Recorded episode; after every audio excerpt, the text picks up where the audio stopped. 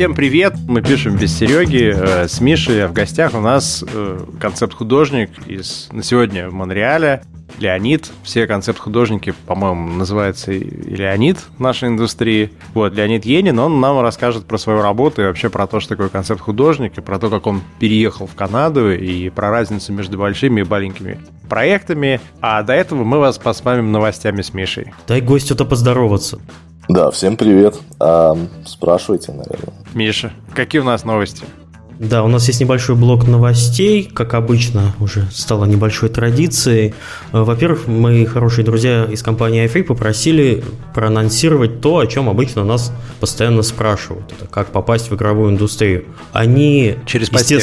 Нет, через постель только в подкаст. Э, у нас они открывают э, школу геймдизайна в Питере небольшую э, под названием «Игровой дизайн для начинающих». Ведет ее Алексей Рыхлов, у которого опыт в геймдизайне уже больше 10 лет. Он работал в компании Create Studios, а сейчас перебрался в Таллин и работает над мобильными проектами в, в компании Creative Mobile. Вы можете подать заявку по определенным условиям до 4 октября 2013 года и начало занятий 18 октября каждую пятницу и субботу в офисе iFree. И найти больше информации об этом событии можно на сайте i-free.com gd.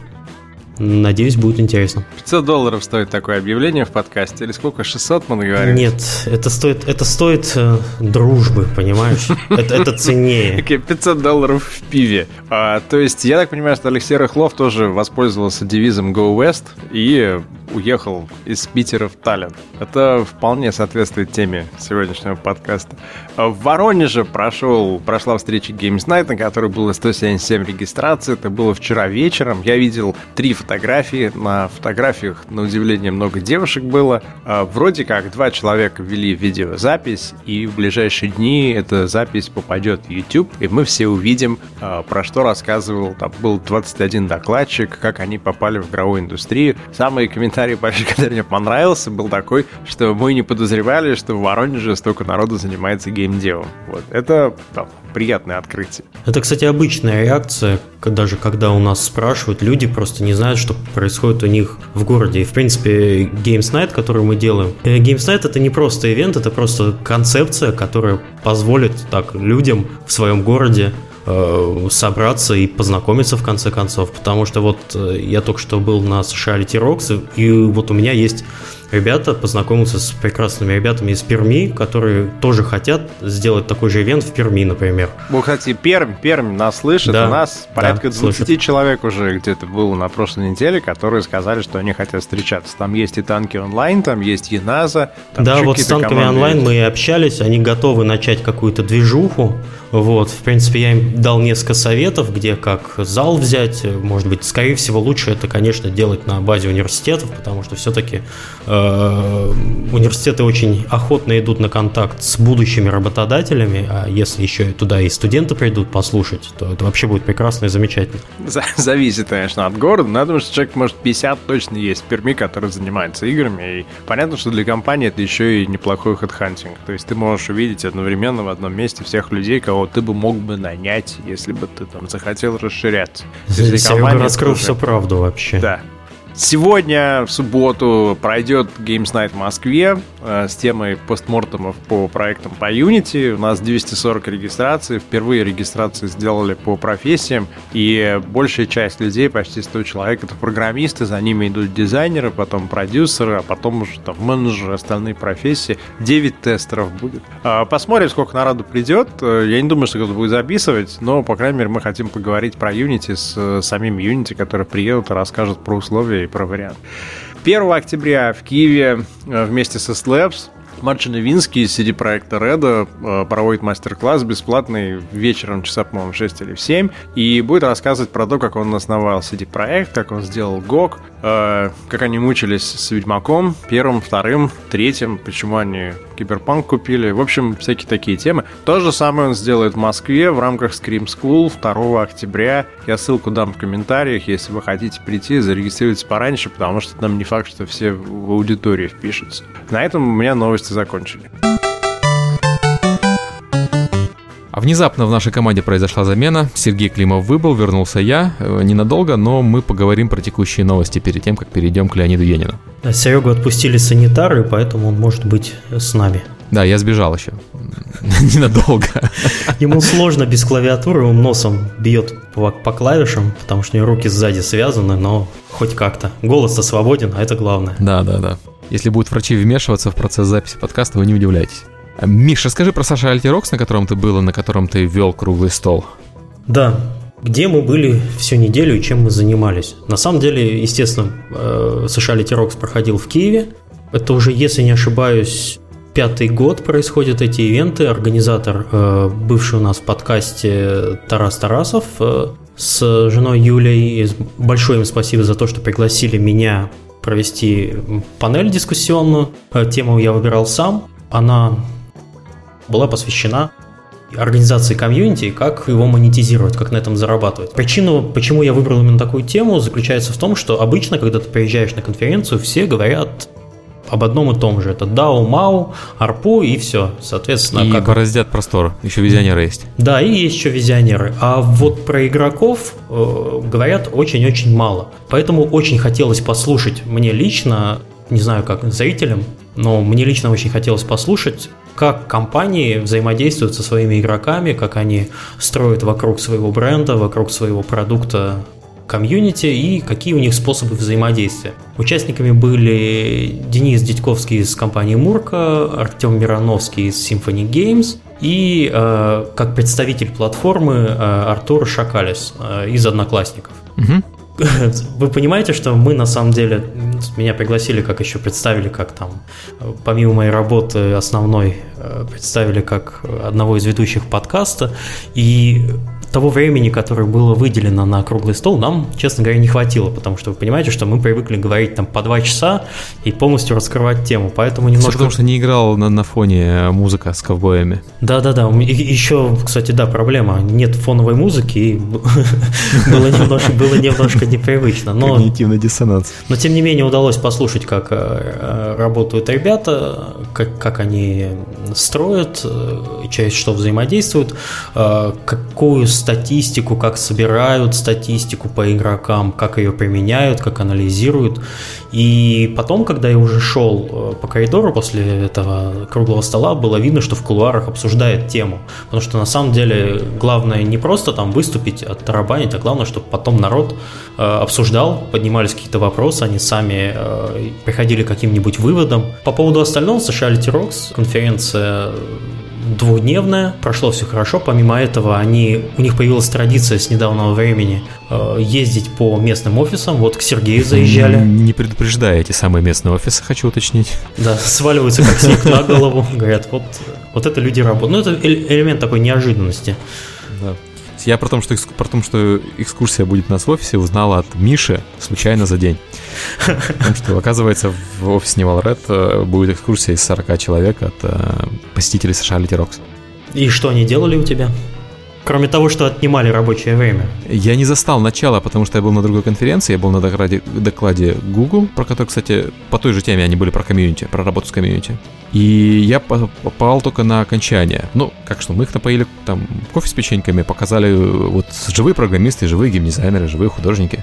Для многих это было удивительно. Я немножко рассказал про то, кто такие Nival, если вдруг кто-то не в курсе. И потом их отпустили с миром. То есть все про все заняло 20 минут. На самом деле мы э, вот эту экскурсию, когда провели, она для взрослых, мне кажется, это не, не так прикольно. Ну, то есть э, у нас, конечно, красивый офис, но это все-таки офис.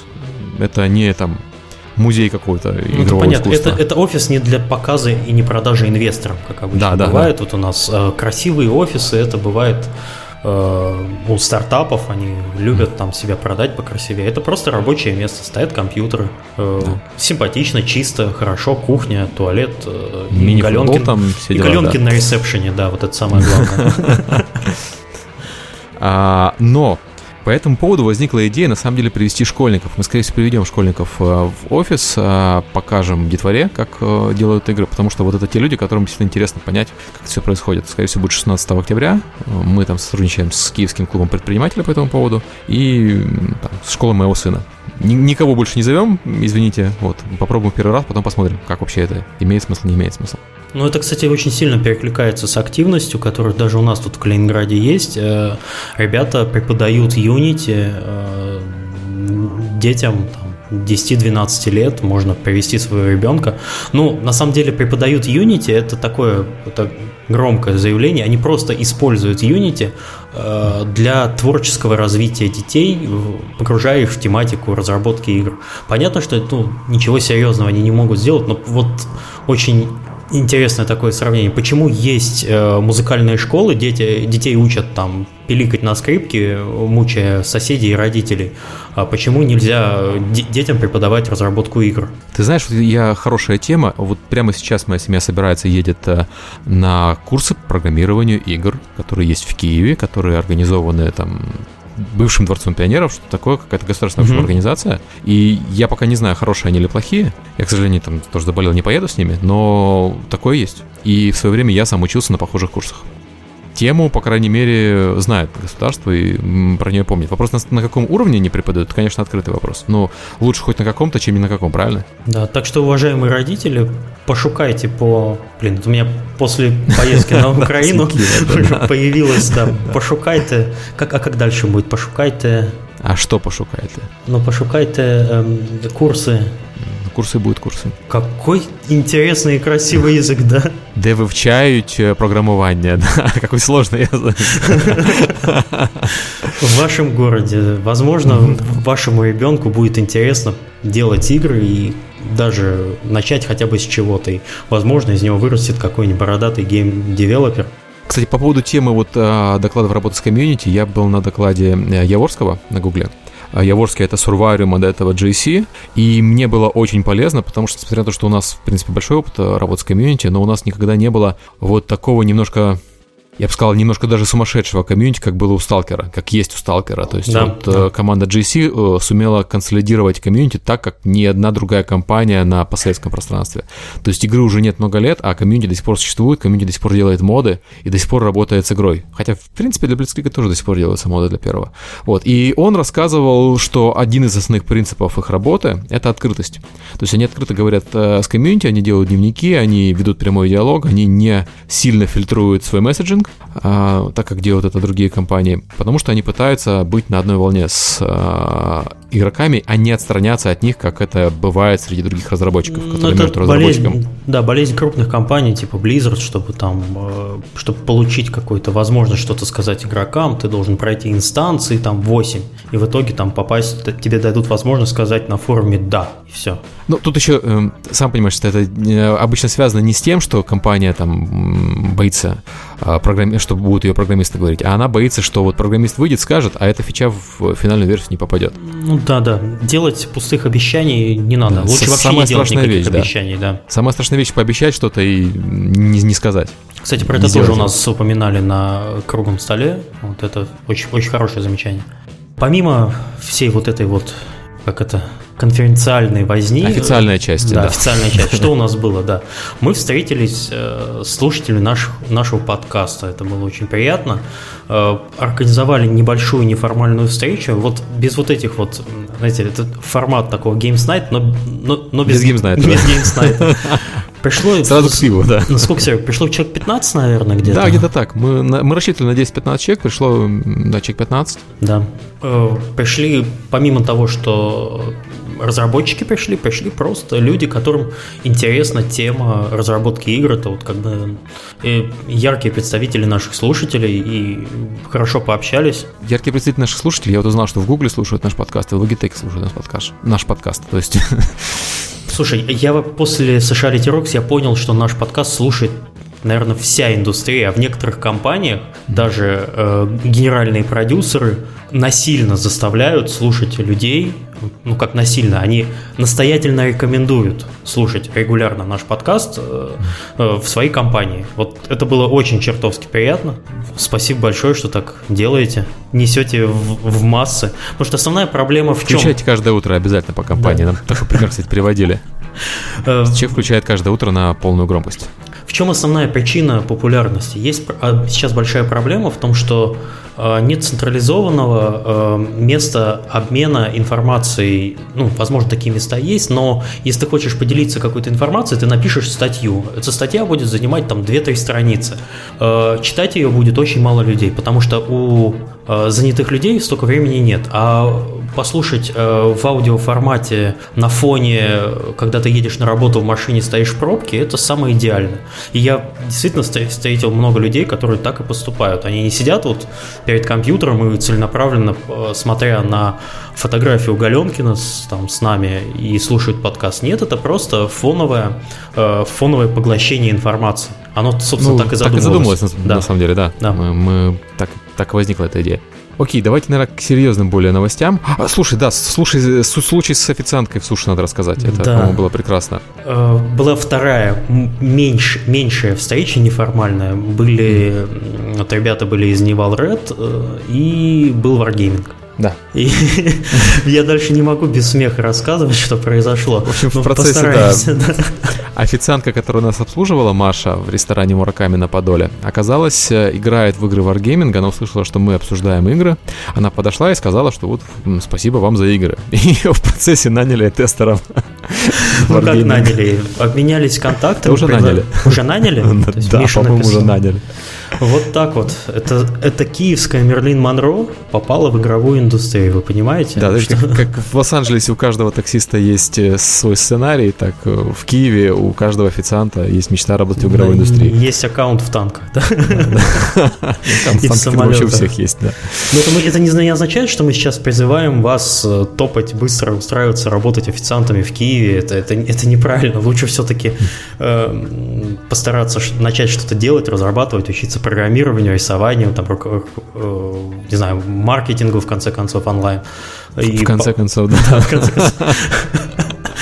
Э, маркетологи чертовы. Э, вы понимаете, это, это на моей памяти это впервые такое произошло, и это просто потрясающе. Я без восхищения не могу просто на это смотреть, как так получилось, и надеемся, что у Маши будет все хорошо, а где-нибудь через год она нам придет в подкаст и расскажет, как она попала в игровую индустрию. Вот это будет и чему она научилась за это время.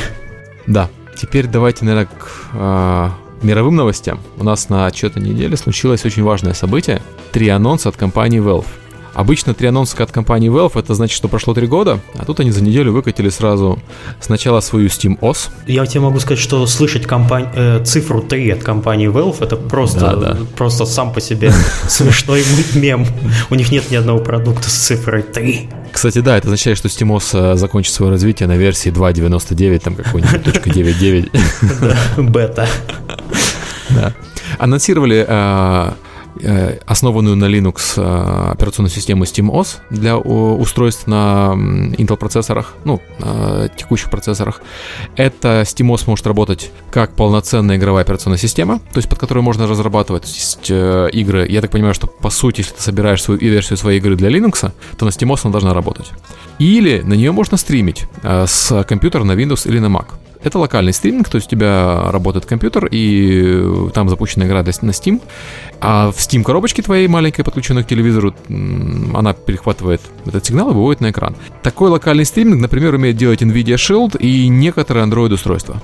Вот это, кстати, бы я бы купил только ради этого, потому что мне либо тянуть провод, либо использовать... Ну хорошо, ладно, вот у меня компьютер сейчас стоит в одной комнате, угу. а в телевизор у меня во второй.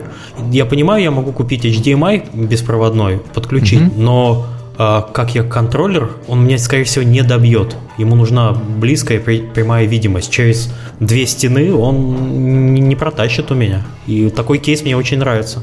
Мне очень нравится, что у них там будет еще музыка видео, то есть это полноценная операционная система. Купить медиа-центр к телевизору я бы купил с удовольствием. Другое дело, что вот в ближайшее время я покупаю новый такой медиа-центр, это будет PlayStation 4. И э, у меня получится что? У меня получится PlayStation 3, медиаплеер, V до сих пор у меня подключено, а, еще SteamOS, и ну как-то много всего к Ну понятно, что и... они, да-да-да, они начинают конкурировать уже на таком поле, на котором уже есть устоявшиеся игроки, и они там уже стоят э, десяток лет. Да, но тут второй момент. Во-первых, вот эти Steam Machines, Steam боксы, э, это устройства от разных производителей. Valve только сертифицирует их. То есть, условно говоря, у тебя должно быть устройство, подключающееся к телевизору, обладающее выходом HDMI и какими-то минимальными требованиями по графике и, э, я так понимаю, по энергопотреблению. Все, если ты... Wi-Fi, локальной сети и прочее. Да, да, да, да. Если у тебя устройство этим требованиям удовлетворяет, э, Steam его сертифицирует, это Steam-машина. И Valve э, специально написала, что Steam-машину вы можете собрать сами. Они mm-hmm. не требуют, чтобы вы покупали какую-то сертифицированную. То есть операционная система будет распространяться бесплатно? Да, бесплатно. Ее можно поставить на свой домашний компьютер, не подключать никогда это к телевизору, но она оптимизирована, естественно, под телевизор. Угу. Мне вообще Big Picture уже нравится. Я, я с ним свыкся, я им достаточно активно пользуюсь, потому что, хотя у меня теле, компьютер не подключен к телевизору, но у меня большой экран, э, удобное кресло, откинулся, играешь с геймпада. Вот. А, поэтому я, я был бы рад, если бы я мог такой experience получить на телевизоре.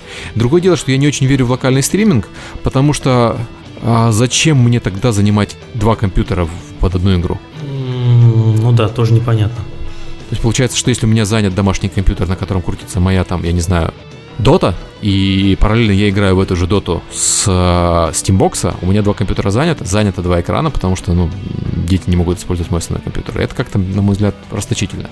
Угу. Поэтому я больше надеюсь на то, что на SteamOS начнут портировать игры, и если там классический Linux, то мы вот, например, наши игры будем делать под Linux, все новые. И надеюсь, что остальные разработчики этому последуют.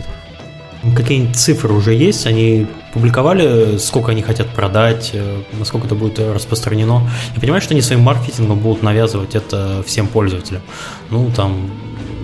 Нет, насколько мне известно, никаких цифр еще не заявляли. Я думаю, что они сами не знают, сколько всего они этого продадут. И я думаю, что вообще никто не знает, сколько будет всего этого продано. Но... Mm-hmm это же, это же Valve. Они же не зависят от э, продажи Steam Machines, как зависит от продажи PlayStation 4 Sony или как зависит от продажи Xbox One Microsoft. Ну не пойдет и не пойдет. У них есть еще, собственно, сам Steam. Ничего страшного. Пойдет в небольшом количестве, но окей. В небольшом количестве лучше, чем ноль. Ну фанаты твои... купят. Фанаты купят. Да, да. И еще что мы не рассказали, мы не рассказали про гейбпад, так называемый. Э, да. Который уже э, скостили с Дартом Вейдером во всех, по-моему, картинках.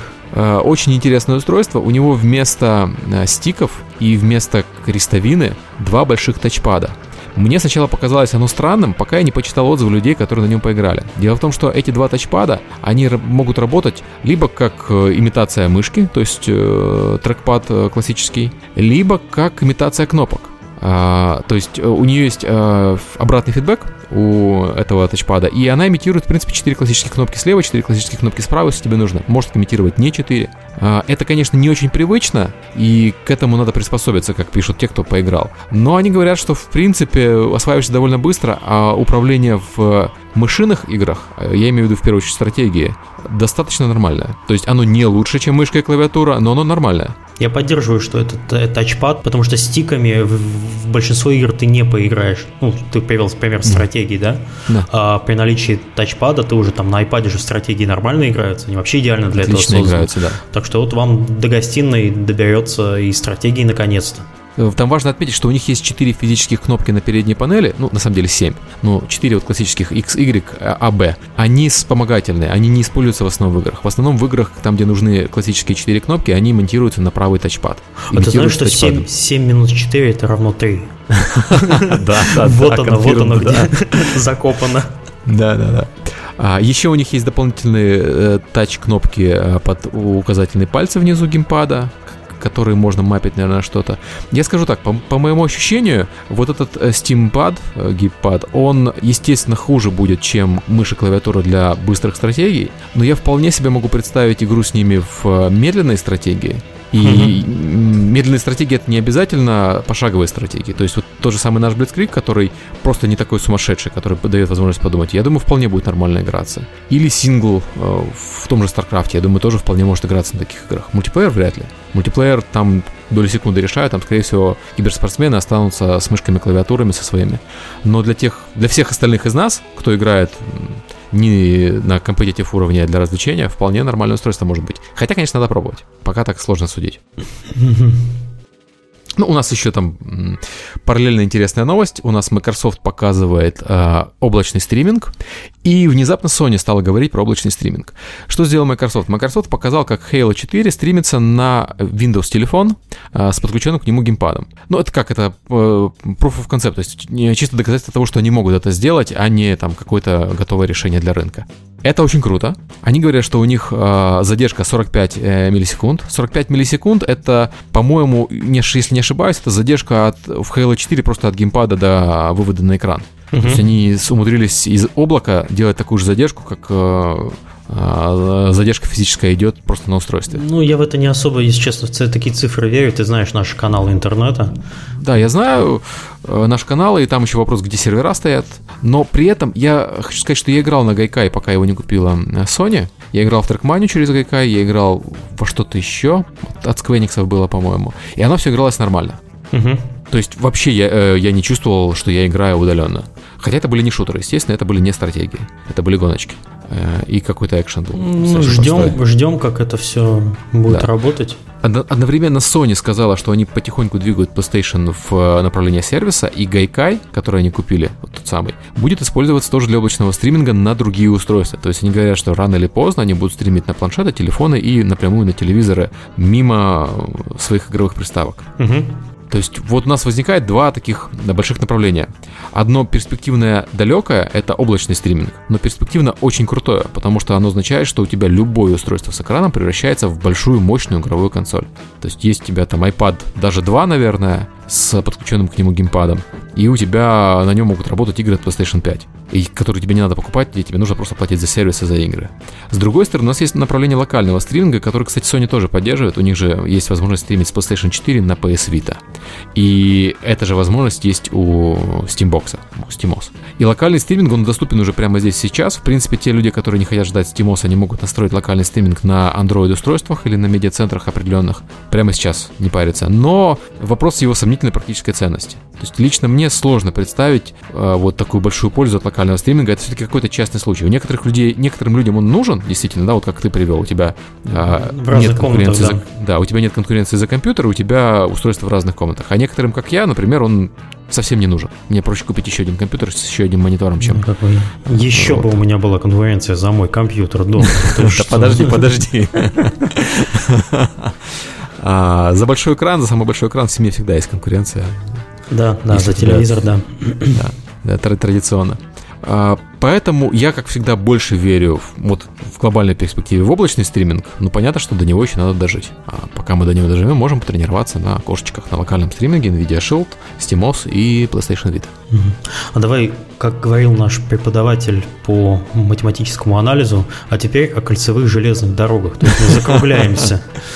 Потому что а, нас, да. да, нас сейчас ждет э, встреча с э, Леонидом Ениным, художником. А меня на этой встрече не было, а поэтому вы слушаете другого Сергея. Всем спасибо за внимание. Да, и в конце нас ждет рассказ про то, как прошел Games Night в Воронеже. Так что слушайте до конца, вне зависимости от того, что говорят художники.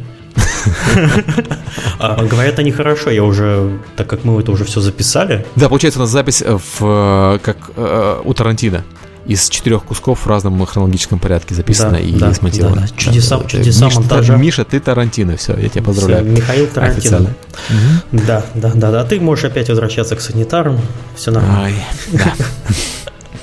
Все, пока. Пока.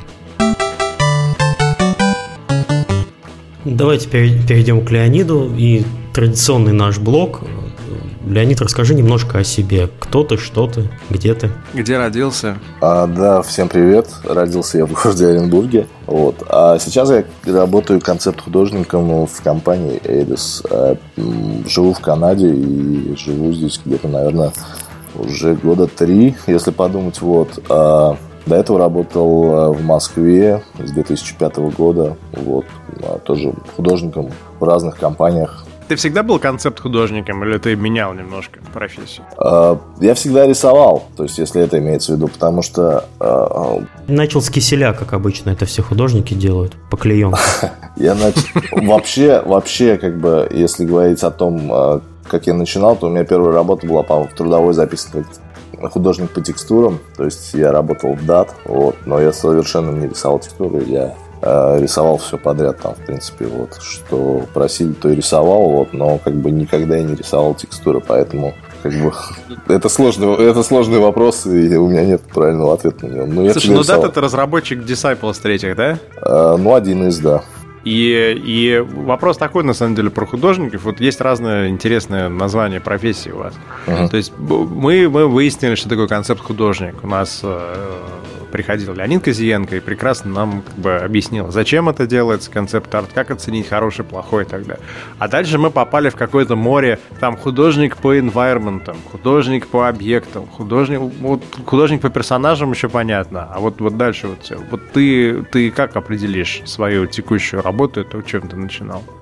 Вообще, на самом деле, все просто. То есть у каждого художника да, есть какие-то предпочтения, э, какая-то сфера того, что ему лучше получается рисовать, да, то есть у кого-то там получается лучше персонажи, у кого-то получается лучше, э, там, не знаю, там, environment те же, да, как бы, ну, подразделение, опять же, простое. То есть, если у человека хорошо получается environment, какой смысл давать ему персонажей, да? Потому что в персонажах он заглохнет надолго. Вот. Ну и опять же, там бывают художники по пропсам, да, которые там хорошо мечи, там, например, рисуют, и щиты, например. Вот.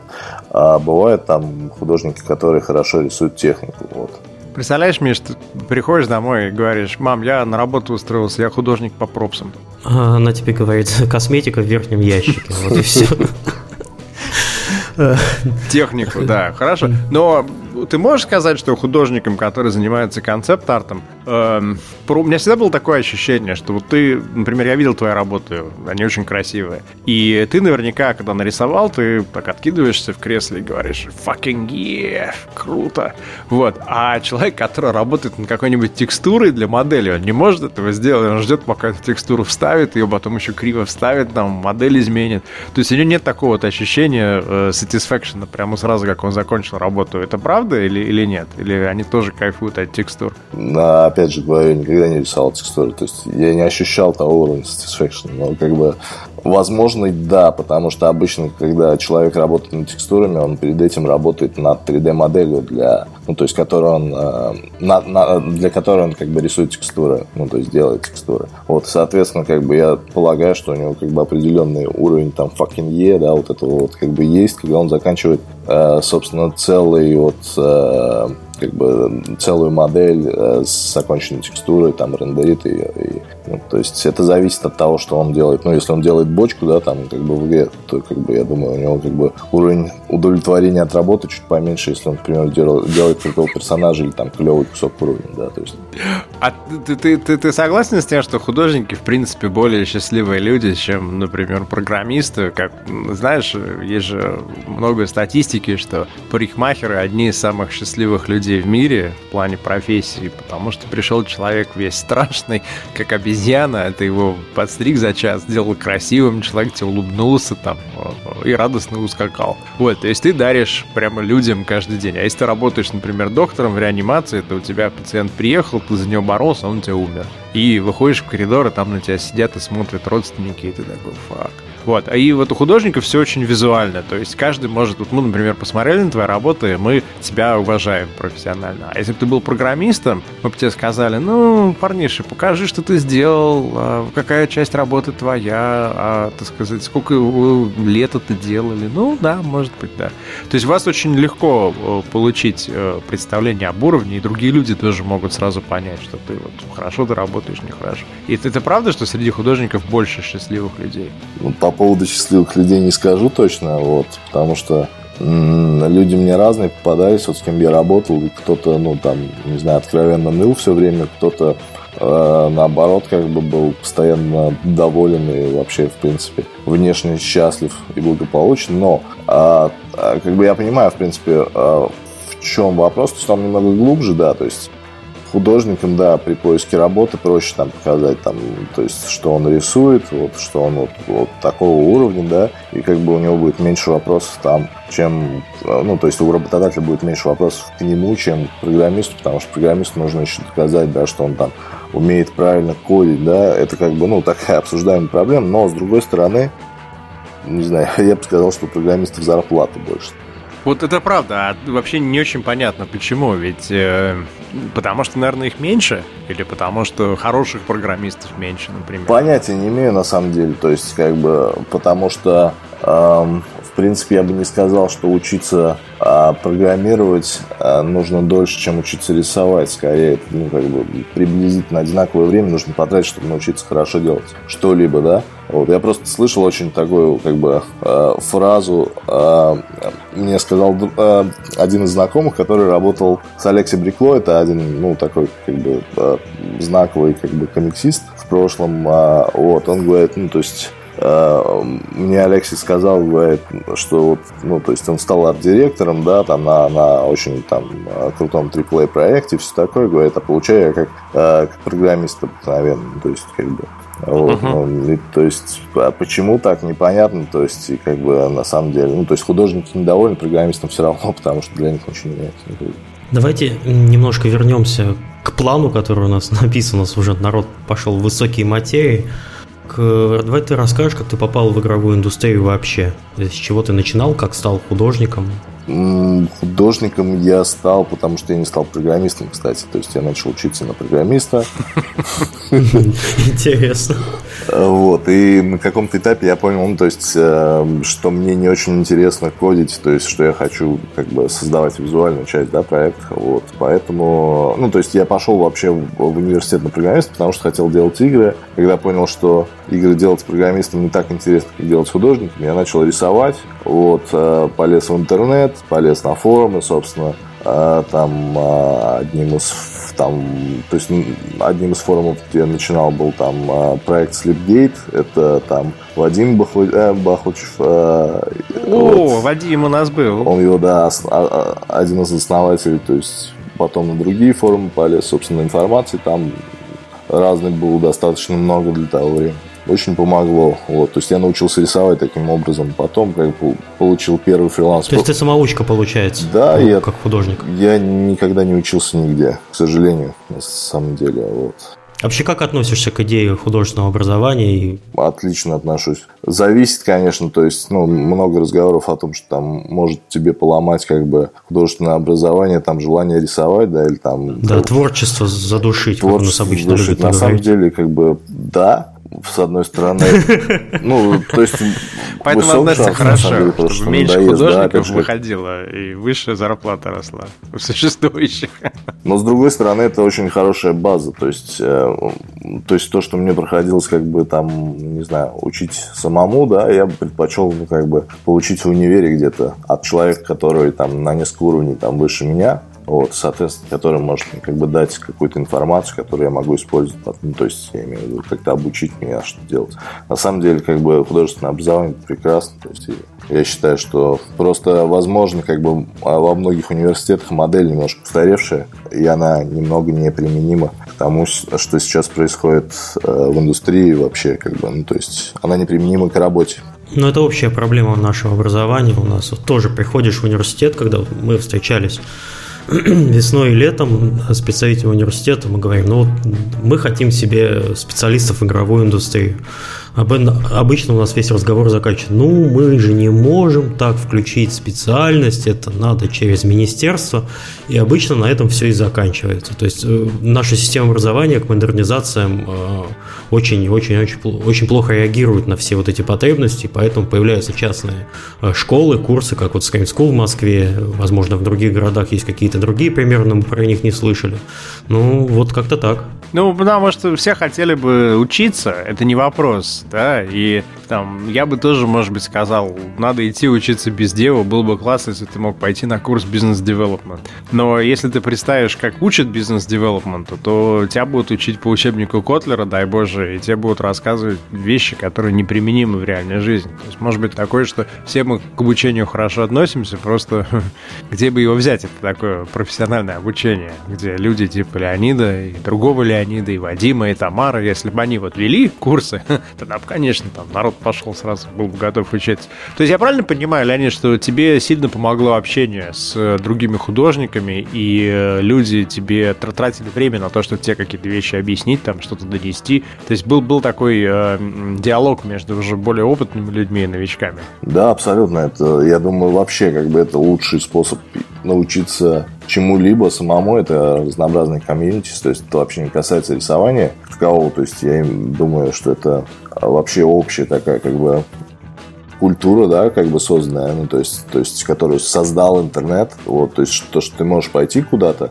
там, вбить адрес, да, пообщаться с такими же людьми, как ты, и как бы черпнуть какой-то опыт. Вообще, ну, то есть, это очень здорово, и это, я бы сказал, например, для человека, который живет где-то там в глуши, да, ну, там, в каком-нибудь э, городе в середине России, где нет нормального просто вуза, и там у него нет денег на это, это единственный способ, и я бы не сказал, что это самый худший способ, это, ну, то есть, я считаю, что, к это, а, наверное, даже лучше, чем пойти а, в ВУЗ а, куда-то вот в среднестатистический российский, вот, не в хороший вуз, да, который там знаковый какой-то, там, Суриковский или еще что-нибудь, а ну, в среднестатистический, где будут учить непонятно чему. Э, лучше, например, пойти, э, ну, не лучше, да, но как бы как альтернатива, то есть, например, там залезть, э, найти разнообразные комьюнити в интернете, да, и почитать туториалы, почитать там что-то, там следовать советам, которые там дают, и, соответственно, как бы развиваться ну, грубо говоря, кто ищет, тот найдет. То есть Абсолютно. интернет тебе дает возможность все это к этому получить доступ. Да, само, самообразование, оно сейчас развито очень сильно. Интернет в этом очень сильно помогает. Хорошо, от образования давай к, к первой работе в геймдеве. Как ты вообще на нее попал? Только не говори, что в интернете. А попал, кстати, я не скажу, что в интернете. Попал очень достаточно просто. Вот. Вообще, я думал, что первая работа это будет э, очень сложно найти, да, как место, да, как какое-то эфемерное. Вот. А случилось так, что э, буквально второе как бы второй email сработал, вот, и, собственно, ну, я как бы услышал, что компания DAT набирает э, как бы специалистов, вот, и там работал... А в каком городе это было уже? А, ну, я работал тогда в Оренбурге, то есть в своем родном городе, а, ну, компания DAT набирала специалистов в Москве, соответственно, вот, и uh-huh. я понимал, что нужно ехать в Москву, чтобы, ну, найти работу, а в своем городе, как бы, ловить было, в принципе, нечего, там не было геймдева вообще. А интересно, сейчас есть в Оренбурге геймдев? А, Что-то я сомневаюсь. Не знаю. Возможно, как бы, ну, что-то такое казуальное там. А далеко от Оренбурга до Москвы? Полторы тысячи километров, где-то так. Ну, так не слабо. Так, и ты написал резюме, ты, ты написал, откликнулся на объявление о работе, да? И ты что, ты прикреплял примеры своей работы? А, да, я послал какие-то примеры, то есть там а, к тому времени у меня была первая фриланс там, работа, да, какая-то, то есть я Э, нашел первый фриланс, там э, что-то мог уже положить в свое портфолио, да, там, вот, и я решил как бы, ну, сразу писать в дат, потому что там, собственно, Андрей работал, мне нравились его тогда работы, как бы, и, ну, то есть, я там, ну, вообще это было так, то есть, вдруг я напишу, вдруг меня возьмут, вдруг все будет классно, вдруг там, ну, вот, и вот на, вот это вдруг почему-то сработало, я не знаю даже почему, вот, и пришел ответ, как бы, э, с запросом на тестовое задание, вот, я сделал uh-huh. тестовое задание. Я причем работал тогда в какой-то дизайнерской компании, и надо мной шел ремонт, потому что меня не хотели сдвигать. Вот, а, а нужно было делать ремонт, на меня падала какая-то черепица и всякое такое, и я рисовал, заранее было ужасно. Вспышка слева, вспышка справа. Абсолютно. Даже хуже. Вот. И ну, было весело, на самом деле. Вот. Да. Круто. Вот, кстати, ты упомянул Анри. Э, расскажи для тех, кто не знает, кто это. Вот просто у нас не всегда слушает опытная геймдев аудитория. Анри – это художник Андрей Иванченко. Вот, э, мой первый арт-директор. А перед этим, перед тем, как он основал компанию DAT, он был иллюстратором. Ну и, в принципе, я думаю, это имя известно многим вообще, как бы, тем, кто в теме, вот, э, вообще кому интересно рисование, то есть я удивлюсь, если его там человек не знает. Ну, сейчас может быть, потому что он как бы отошел, скажем так, от запощивания работ в интернет, да, то есть он давно ничего не постит, вот, а раньше как а бы... А он сейчас переехал, да? Он, он, он сейчас где-то уже в ваших краях, в Канаде? Да, он сейчас в Монреале работает, вот. Э, собственно, он работает сейчас в GameLoft, насколько я знаю, вот, пока не сменил работу я просто в один из моментов как бы решил э, предложить его, э, собственно, кандидатуру, да, в качестве э, художника, вот, но он всем понравился, его пригласили. Ну, на самом деле было не так сложно. Ну, то есть этот процесс сейчас не так сложен, как, не знаю, там года три назад. Если ты хорошо рисуешь, ты можешь просто найти объявление о работе, где люди ищут художников в Канаде, прислать им примеры работ, и если у тебя хорошая работа, тебя достаточно просто возьмут. А, ну, я бы не сказал, что достаточно просто, да, возьмут. То есть просто в принципе вообще ничего не бывает. Но как бы да. все, естественно, упирается в скилл. То есть если ты крут, тебя возьмут. Если ты недостаточно крут, тебе ну, просто не ответят, скорее всего. Давайте угу. тут поосторожнее, потому что это мы сейчас говорим про утечку мозгов из нашего любимого всеми государства. Давайте ну, там. Я, я, мне это государство не далось. Я скорее говорю про то, что пока эти люди остаются в русскоязычном э, сегменте, пока эти люди продолжают делиться своим опытом, и пока они продолжают участвовать в там, развитии так, индустрии, там, некой профессиональной тусовки, эти люди остаются, где бы они ни работали. И э, мне кажется, что человек, который работает, например, в Square Enix и получает там десятикратный опыт и им делится, это круче, чем человек, который сидит э, в каком-нибудь регионе и никуда не уехал, и за пять лет он доходит наконец до того, что такое пайплайн. И не делится ничем, да? Он делится, но просто уровень развития, скорость развития получается не такая. То есть чем больше будет русскоязычных профессионалов, которые будут э, получать опыт в разных других компаниях, тем больше вероятность, что потом э, там Леонид напишет э, Вадиму и какому-нибудь Андрею и некому Сергею и скажет, ребят, ну что, делаем игру-то свою. И у тебя будет проект самостоятельный, который отражает их культуру, который отражает их идеи, но при этом они взяли опыт э, от международных компаний. И не изобретает колесо, как весь наш русский геймдев в какой-то момент был, включая, как, собственно, Серега Орловский говорил, мы сидели, мы вообще никакой информации не было, мы все с нуля изобретали. Это сильно помешало. Ну, до рабочего процесса в Эдисе мы еще дойдем у Леонида. Э, а вот дальше хорошо, после э, дата, угу. что было? После дата был Вокстер. Э... А, слушай, подожди, мы, наверное, забыли совсем. Э, вот ты чем занимаешься? Хорошо, ты попал в индустрию, мы это поняли. А чем ты начал сразу заниматься? Какие задания тебе давали? Абсолютно разные. То есть я рисовал персонажей, я рисовал какие-то там environment, я рисовал оружие. То есть такого плана вещи. Вот. То есть у тебя не было четкого фокуса на одном направлении, ты занимался ну, много чем. Не было, и я бы сказал, что первая работа, она очень стрессовая была, потому что я не привык, я не, никогда не рисовал, то есть в команде, я никогда не рисовал для проекта, я никогда не рисовал там, грубо говоря, full time на заказ, да, то есть, ну, как бы вот. И, mm-hmm. и, то есть, многие вещи, как бы, они, ну, то есть, что-то получалось, что-то нет, то есть, есть у художников такое понятие, когда не прет, вот, и непёрло очень часто, просто из-за стресса первой работы, я не знаю, как у кого, но у меня было так вот. вот. И поэтому как бы переключались задачи очень часто. И ну, как бы за счет этого я получил очень много experience'а, за счет этого стресса, за счет напряженной работы. Когда, ну, там, арт-дир недоволен тем, что ты делаешь, дает тебе что-то новое, ты переключаешься, э, переключаешься тут же. Ну, как бы это, на самом деле, это очень стрессово, но э, это очень, как бы, не, там, не знаю, давит, да, когда работаешь, но это очень дает большой experience, особенно когда ты начинаешь. Ну, Серега говорит, что у нас в России нельзя experience получить. Можно, можно. Я, я думаю, что можно. Я просто думаю, что после определенного уровня, например, если хочешь заниматься консольной разработкой, э, у тебя не так много вариантов выбора. Ты можешь пойти в Saber в Питере, и ты можешь там, пойти в Wargaming. И, скорее всего, Wargaming консольную разработку ведет в Америке, и тебя отправят в Америку. То есть, а кто еще у нас большие консольные? А ты можешь пойти в Gaijin'ов в Москве и делать War Thunder на PS4. Ну вот и все. То есть есть ограниченное количество должностей. А так э, там, поехал в Санта-Монику и тысячи, ну, и, и, купа, и купаешься в консольной разработке. Просто. Да, да. Закусываешь завтракаешь, джойстиками. Завтракаешь консольной разработкой, обедаешь консольной разработкой. А, вернемся немножко, давайте, к э, переезду и, и к опыту в российских компаниях. Вот ты да. мог бы как-то определить, в чем состоит разница между российским геймдевом и э, канадским или там международным, где ты сейчас работаешь, э, на уровне организации процесса, на уровне там ощущений. То есть люди, например, сильно здесь больше в стрессе, чем там или нет. Правда, что там вы такие все ходите по офису, ля-ля-ля, ля-ля-ля, солнышко, цветочки. А здесь, например, в Москве ты такой идешь и думаешь, о, fucking gloom. Fucking солнышко, fucking цветочки.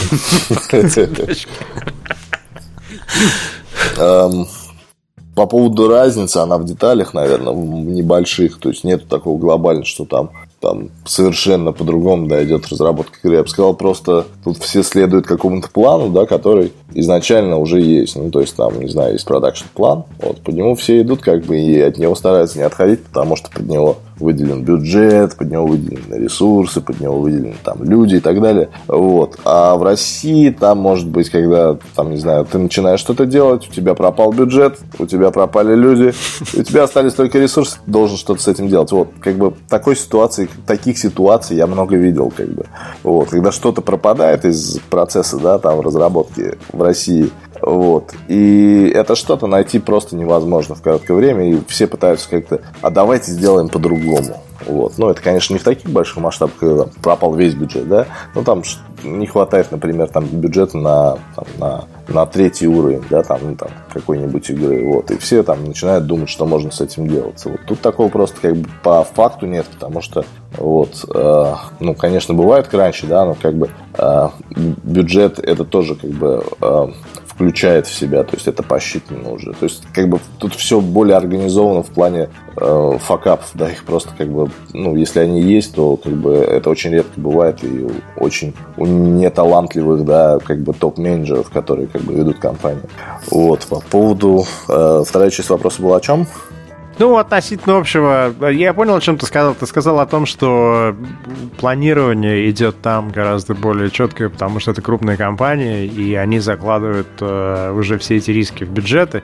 Этим же в свое время отличался Нивал в такой момент, этим же отличается Saber, то, что Saber очень реалистично относится к этому. То есть у них нет никаких розовых очков, а очень многие другие компании, я не думаю, что только российские, я думаю, что, в принципе, начинающие или компании без опыта, они э, говорят так, мы за месяц сделали один уровень, у нас 120 уровней, мы будем, значит, еще 10 лет работать. Да нет, дальше быстрее пойдет, дальше мы там в 5 раз быстрее все ну, сделаем. Да, да. Вот, и, и никто не, не, не говорит, ребята, кранты, вы что, караул, так нельзя сделать.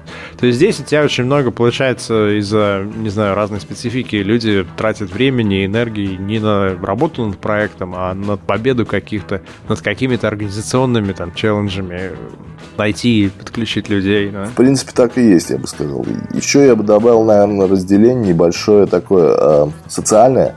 Здесь как бы есть там, не знаю, там биг боссы, которых ты никогда не видишь, есть как бы там э, чуваки статусом чуть поменьше, есть там как бы твой там, не знаю, там в моем случае арт-директор, да. И это вот как бы работает вот так вот слоями. То есть ты никогда не соприкасаешься там, не знаю, там с биг боссами, да, там, чтобы там, не знаю, там а, перекинуться парой слов по поводу того, что будет с проектом, да. То есть, ну, такого просто нет, это, ну, даже сделано, я думаю, чтобы, ну, как бы народ не тревожить, и чтобы народ не тревожил, как бы, людей, которые занимаются своим делом, и, как бы, чтобы народ не тревожился по поводу того, что там, а, я слышал, он что-то сказал такое, что там, типа, что-то произойдет, ну, как бы, в слухи поползли. То есть, тут такого нет, тут, как бы, вот, там, то есть, программисты с программистами, художники с художниками, как бы, вот, это такой один слой пирога, там, как бы, там, не знаю, директора с продюсерами и так далее, как бы, другой слой ну, пирога, и там чуваки, которые распоряжаются деньгами, они никак как бы не коррелируются.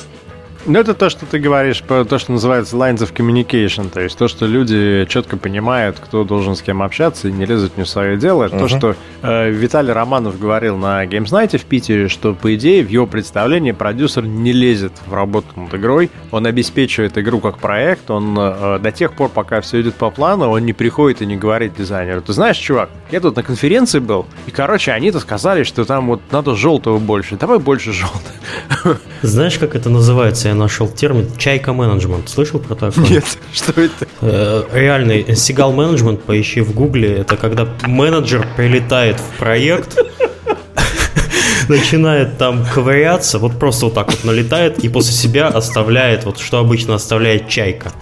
Настоящий. Насрал и улетел вообще. Да-да-да. Офигеть. Ну вот, вот это вот, я честно скажу, что это я был большим специалистом по такому менеджменту в 90-е годы. Мне очень стыдно, когда я в какой-то момент осознал, что нельзя ручным управлением заниматься, но я это осознал только тогда, когда я попал в ситуацию, где другие люди этим занимались в отношении меня. И я такой, фак, так нельзя делать, вы чё, параны, так не работает. И потом такой, вроде я же то же самое делал три года, но а, окей, да, да, вот. Ну, это, это ужас, конечно. Вот, вот когда у тебя может по коридору, проходя босс, зайти в комнату к художникам и сказать, а че ты здесь рисуешь, ты что-то как-то тупо, и уйти. Все такие сидят, че? Че это было? Что с этим делать? Да, окей. А люди-то очень счастливы в Канаде? Или это одинаково? То есть стресс, он... Смотри, есть такая теория. Вот Европа, по крайней мере, мой опыт с Европы, он показывает, что очень много людей, наверное, если быть негативистом, надо сказать, инфантильным, если быть не негативистом, а реалистом, то просто люди привыкли к тому, что они работают свои там 35 часов в неделю, если они работают 40 или 45 часов, это уже стресс, если они работают на выходные, это кранты, и небо падает на землю. И все вокруг как работают. В принципе, Европа так живет. И, и там французские власти говорят, мы никогда не откроем магазины по воскресеньям, потому что мы запрещаем людям выходить на работу в воскресенье, чтобы вас обслуживать и так далее. Пожалуй, только вот в ресторанах народ как-то там конкретно тяжело работает. И есть э, Россия, есть Америка. Да? В Америке отпуск очень маленький, в Америке все очень жестко, такой тотальный капитализм. Там хочешь работать, иди работай, хочешь зарабатывать, иди работай и так далее. А в России то же самое, просто потому что, в принципе, мы начинали, когда никакой индустрии не было, и все понимали, что нужно очень много работать, чтобы догнать. И мне кажется, как-то не догнали, а в параллель куда-то шли в какое-то болото. И да, сейчас сейчас вот все прыгают, прыгают, прыгают, чтобы вылезти. Ну, я условно говорю, в плане там творческого развития все хорошо. И э, в России много работают люди, и в Америке много работают люди. И здесь много уставших, и там много уставших. А в Канаде это что, она ближе к Америке или к Европе? А, наверное, где-то посередине, потому что я бы сказал, что стресс от работы там на, в, России, э, в России побольше был, а, чем от работы в Канаде в той же, потому что здесь, э, скажем так, никто не капает тебе на мозг никогда там, что типа сроки, сроки, сроки, сроки. Никто тебе не, там, не говорит там, ускориться, да, там, а, в какой-то там, не знаю, там, форме, ну, не грубой, а ну, там, типа, быстрее давай, чувак, давай быстрее, вот так тебе как бы на мозги давит. Вот. Здесь такого вообще нету, здесь есть как бы, ну, то есть, если ты плохо работаешь, то есть там полугодовой evaluation или годовой evaluation, зависит от контракта, зависит от компании. Вот, где тебе либо понижают, либо повышают зарплату, все решается просто, как бы, ну, работаешь лучше, uh-huh. собственно, повышает зарплату, работаешь хуже, понижает зарплату. По поводу как бы людей, я бы сказал, что в принципе народ более, да, я бы сказал, в какой-то мере более инфантильный, но это не есть плохо. То есть, а, они как бы, ну, то есть, э, это, скажем так, от хорошей жизни, когда там тебе не надо там, не знаю, там, платить ипотеку, да, там, с какими-то бешеными процентами. Ну, просто человек, не знаю, нашел работу там, у него там а, как бы зарплата есть какая-то, причем среднестатистическая зарплата здесь такая, что, в принципе, если ты живешь один, ты э, себя полностью обеспечиваешь, ты можешь платить рент, да, какой-то вот, и тебе более чем на жизнь хватает. Поэтому люди более, я бы сказал, расслабленные, потому что они более уверены ну, грубо говоря, они понимают, что они нормально, все у них будет. И я понимаю, о чем ты говоришь. Я часто вижу в Стокгольме то, что происходит. Ты можешь работать нормально, и тебе хватает. Да. На, ну, практически на все. Тебе не нужна машина, ты можешь ходить пешком по городу. У тебя бесплатная медицина, у тебя там...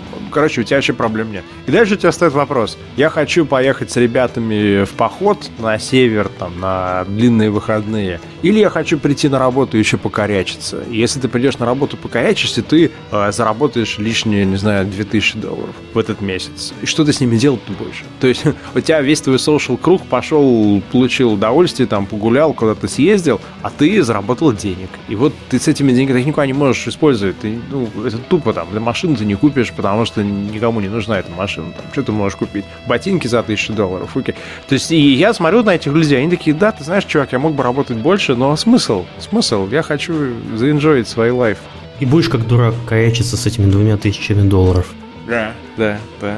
Там народ, очень много художников, они такие, о, я, пожалуй, сейчас мне хватит уже в этом месяце работать, я поеду недельку в какой-нибудь там маленький отель на берегу и буду там рисовать. Вот. Мне трудно представить такое же поведение в Москве, например. Здесь такая гонка, э, попробуй не поработать. Справедливости ради я бы сказал, что а, Например, да, у меня, а, когда я работал в GameLoft, то есть когда я только приехал Э, в Монреаль, э, появился знакомый. Он, ну, как бы, был француз, именно приехал с Франции, то есть не квебекец. Вот, он, как бы, у него был, был такой режим работы, то есть полгода работаю в геймлофте, полгода еду там куда-то в Азию, там отдыхаю.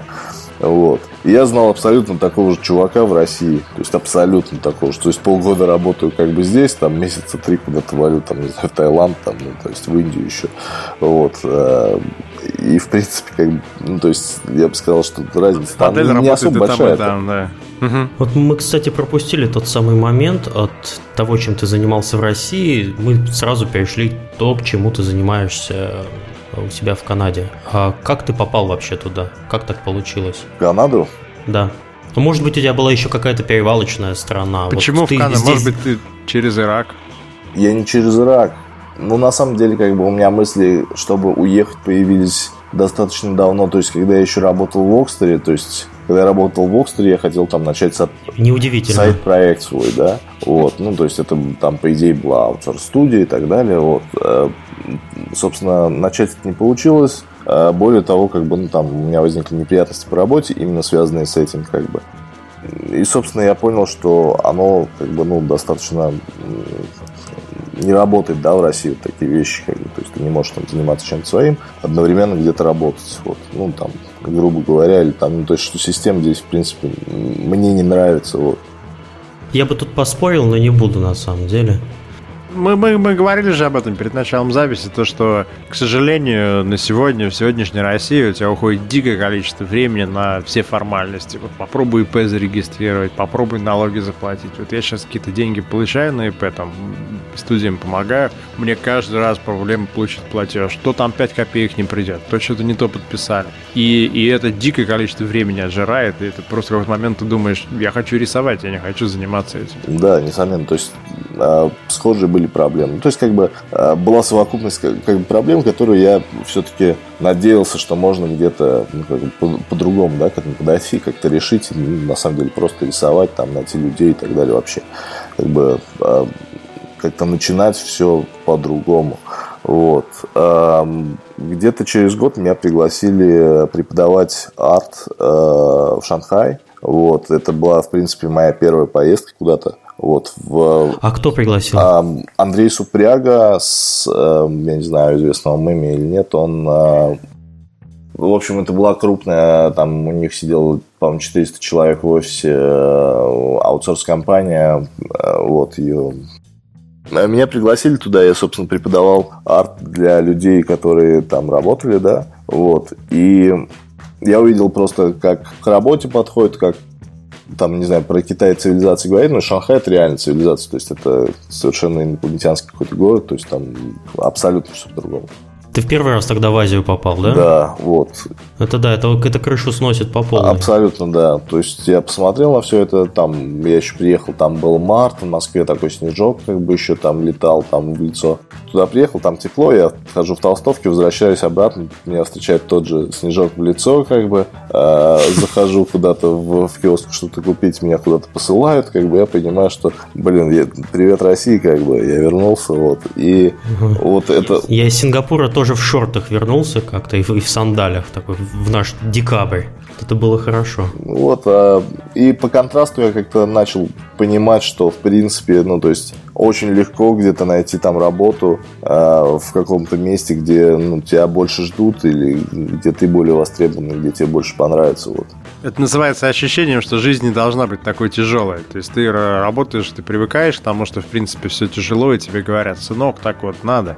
И потом ты как-то попадаешь в другую просто экосистему, и ты понимаешь, что ты можешь делать то же самое, но результаты будут лучше, и ты будешь счастливее, у тебя будет больше времени уходить на творчество, и ты просто думаешь, окей, это более, как знаешь, как это, камень, камень, э, э, чтобы зажигать огонь, ты можешь зажигалку использовать, можешь спички, а можешь выбивать искру. Вот ты выбиваешь искру, и потом тебе, чувак, хочешь зажигалку? И ты такой, вау. Ну да, как раз-таки оно и было. То есть, ну, а, я просто почувствовал контраст, да, там, то есть в подходе во всем. Потом а, был биарт, я работал в биарте, вот, было очень интересно. Как тебя занесло? Это же люди, которые делали игру про дайвера. Я был там арт-директором, кстати. То есть я пришел, вот, и, ну, то есть вначале там совершенно что-то было невнятное, в принципе, потом невнятное было, но как бы, а если бы вы видели то, что было в начале, в принципе, да. Вот. И э, то есть отношения с Бертом закончились тем, что я был уволен, про меня сказали, что э, что-то плохое, как бы, чтобы не платить мне зарплату. В итоге как бы не заплатили зарплату в Биарте. Я так подумал, мы, мы, мы, вообще мы... русский геймдев. И начал как бы более усиленно искать э, работу за за бугром, говоря. Мы долгое время вообще не знали, Биарт это разрабатывает игру для там, прикрытия или это действительно нормально. То есть они прям, прям хотели сделать игру, потому что они очень много крутили каких-то историй с государством. Они были организаторами какой-то вот этой встречи про разработку игр в Дубне, в новооткрывшемся mm-hmm. дворце, куда приехали страшные люди на больших джипах с государственными водителями. В общем, какая-то такая была история, и мы все думали, что это просто обычный такой распил бабла. То есть люди где-то получают финансирование государственное и на него что-то делают. А это что-то не обязательно должно выйти.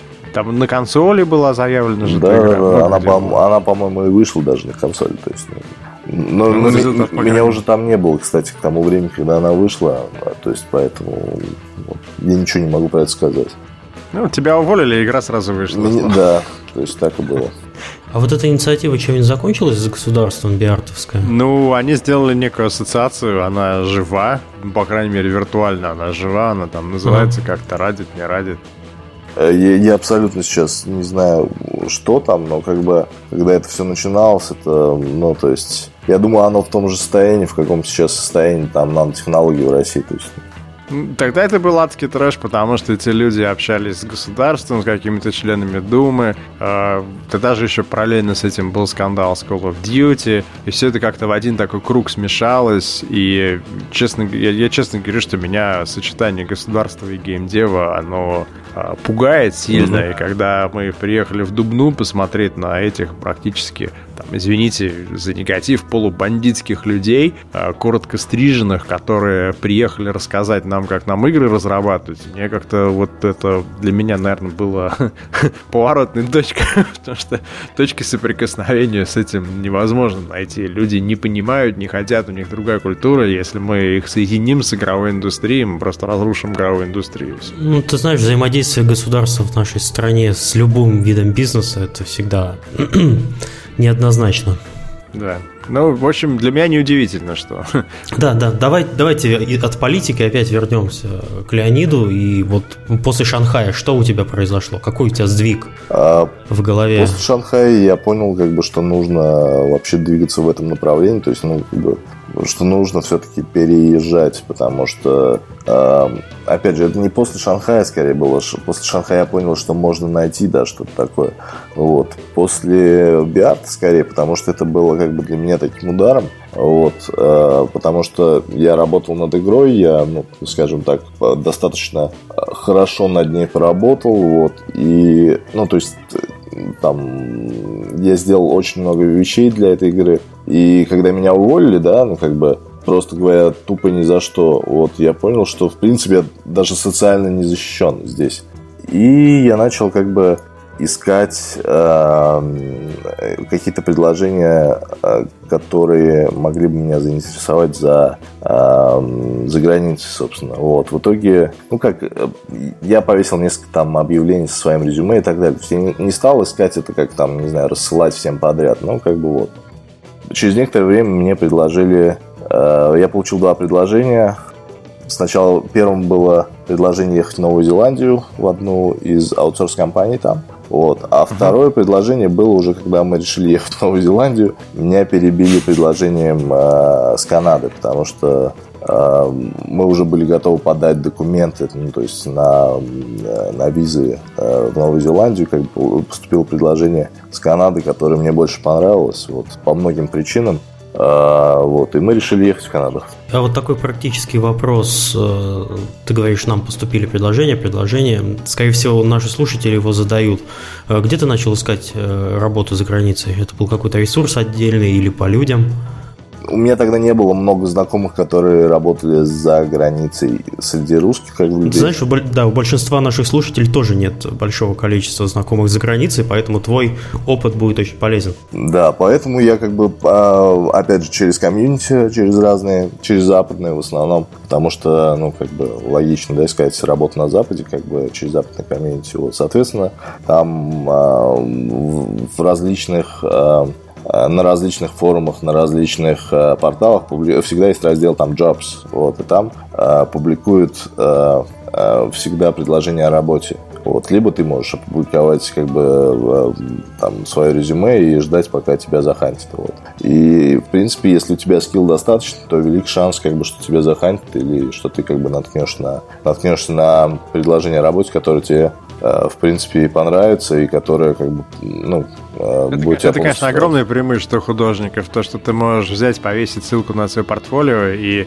люди смогут на месте практически мгновенно принять решение. Да, нет, интересно, неинтересно написать что-то. Программистам труднее. Поэтому, наверное, они много лет ищут, а потом находят и заламывают цену. В принципе, да, программистов единственное их легче хантят, потому что они более востребованы. Ну, то есть э, программист mm. может работать не только в геймдеве, программист может работать, в принципе, во многих областях. Ну, в принципе, да, к тебе приходят из Google и говорят, чувак, ты тратишь свое, свое время, смотри, какие у нас интересные задачи есть, и мы тебе платим в два раза больше. А вот ты говорил про какую-то э, русскую тусовку в геймлофте, и я вспомнил про Detroit Red Wings и русскую пятерку. Вот, вот расскажи немножко про это. А, когда я приехал в Gameloft, там было, по-моему, три, что ли, четыре человека. Нет, три был человек, по-моему, русскоговорящих.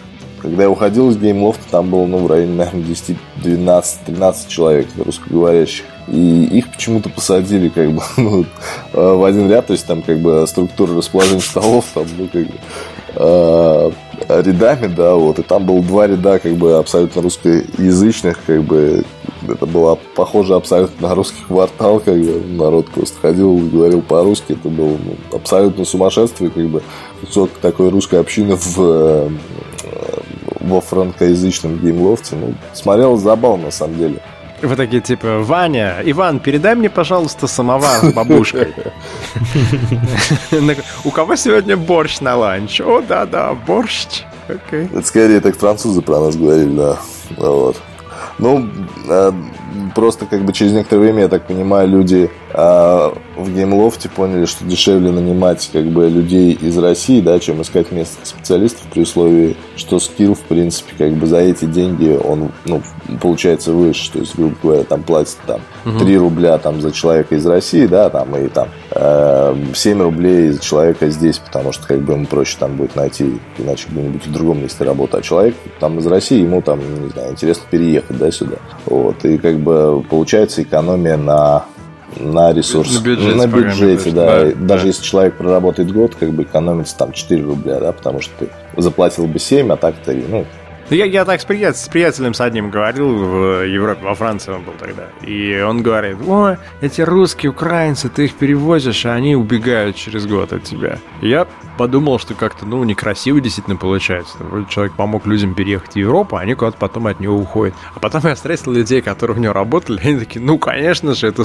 скупая пипец как вообще. То есть он переводит человека, человек работает год, и вдруг он понимает, что ему платят, допустим, трешку в месяц, а в сравнимой студии соседние, вот буквально там в этом же квартале в Париже платят 5. Ну, он приходит и говорит, извини, друган, я хотел бы получать э, честную цену на рынке. И он такой, э, злые русские, давай следующего. Человек выполняет свою функцию, вытаскивает профессионалов в Европу. Ну, а, да, абсолютно. То есть это выгодно и для компании, ну и опять же выгодно для человека, который хочет найти работу на Западе. Почему нет? То есть, ну, для компании это экономия реально. То есть, ну, человек работает там год, да, получается экономия там а, какой-то большой процент экономии, чем, например, э, с местного специалиста. Вот. Плюс, как бы, даже если человек свалит, э, что, в принципе, как бы, ну, не сто процентов, да, как бы, все равно получается, ну, какой-то плюс с этого. Слушай, а у вас были какие-то такие особые преимущества от того, что так много русскоязычных вместе работали? Или нет разницы никакой? Да нет, я думаю, это просто была как бы особенность. То есть начали хантить русских, потому что как бы увидели, что они не, как бы не бритые чуваки, да, в, э, в кожаных куртках, а ну как бы вполне себе специалисты.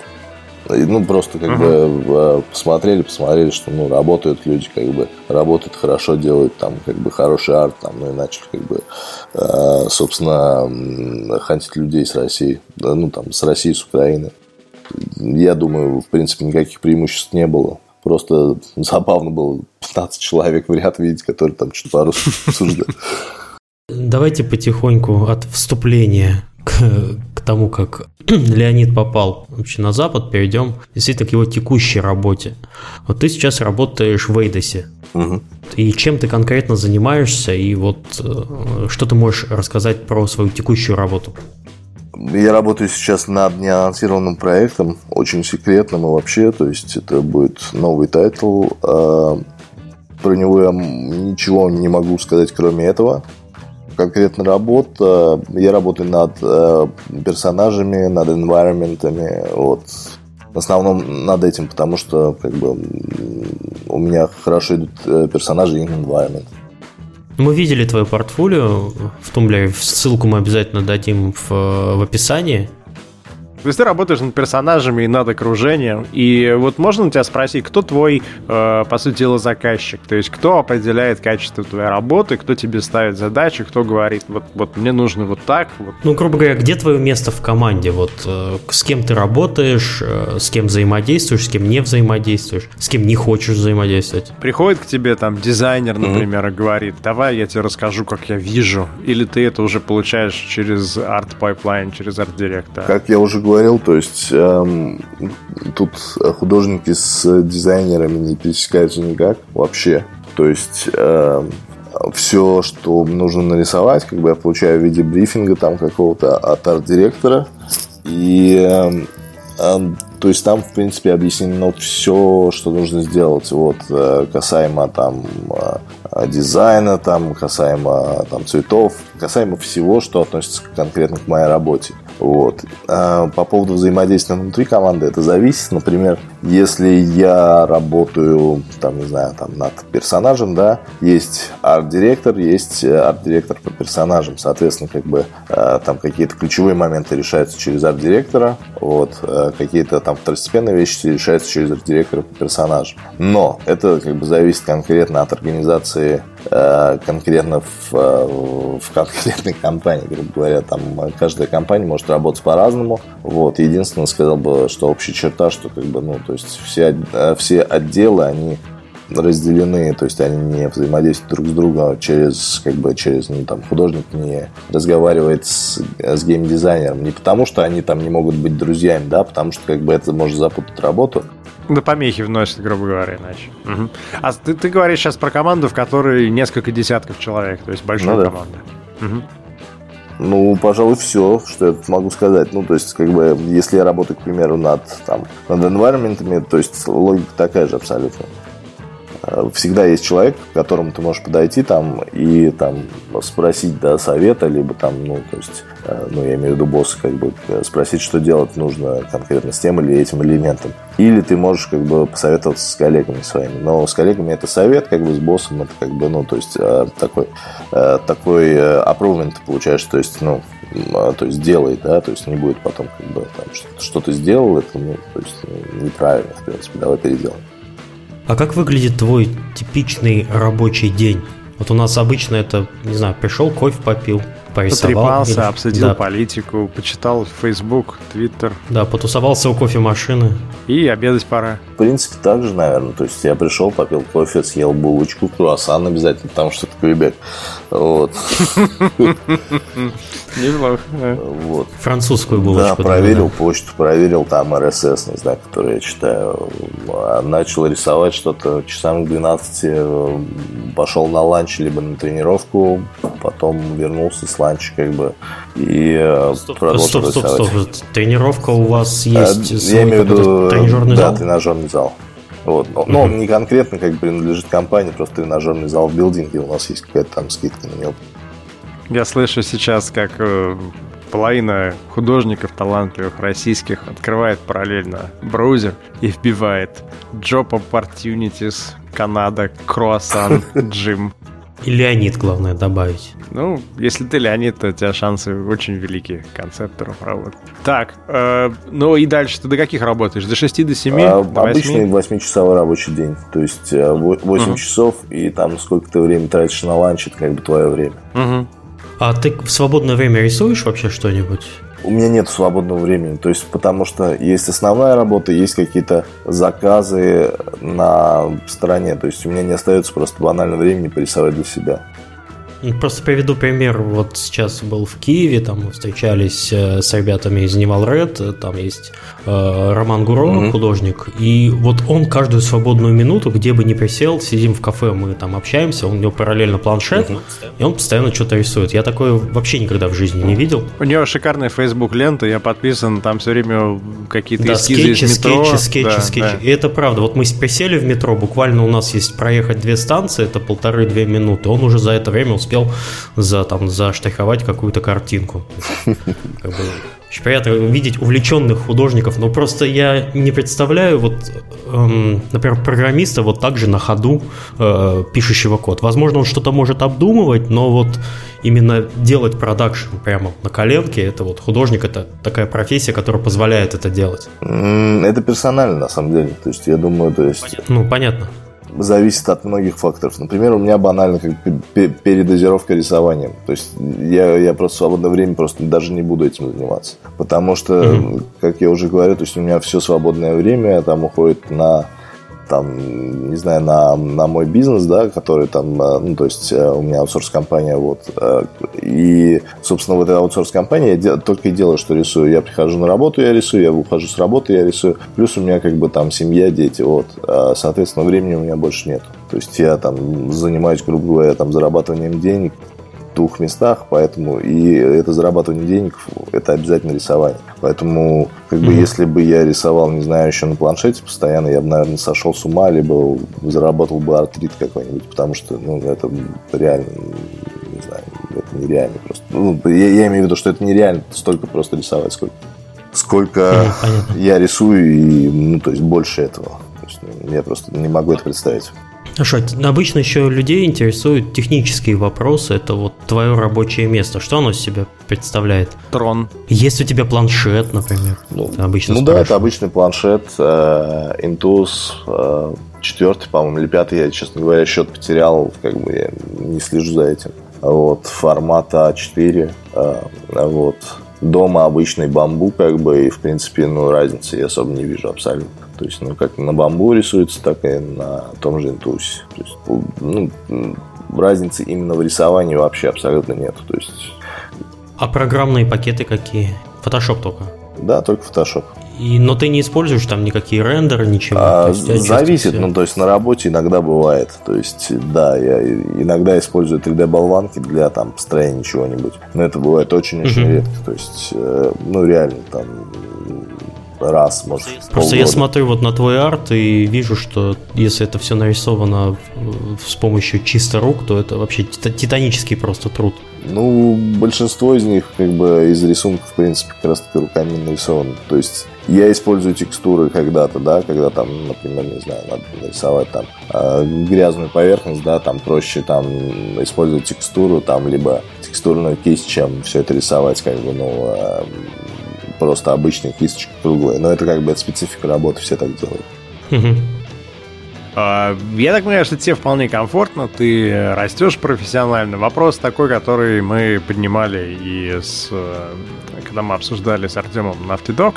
Насколько сильна внутренняя конкуренция? Насколько ты чувствуешь, что э, каждый день в ваш офис приходит по одному новому художнику из Львова за две копейки, рисующему лучше, чем ты, и скоро уже тебя отнесут на кладбище? То есть, насколько сильный пуш со стороны молодого поколения, которое там, на 5, на 7, на 10 лет моложе тебя, они приходят, они все делают быстрее, у них получается лучше и так далее. И насколько вообще внутри компании люди растут, есть ли какие-нибудь э, тренинги, и обязательно ли они, либо люди сами как-то себя тащат за уши?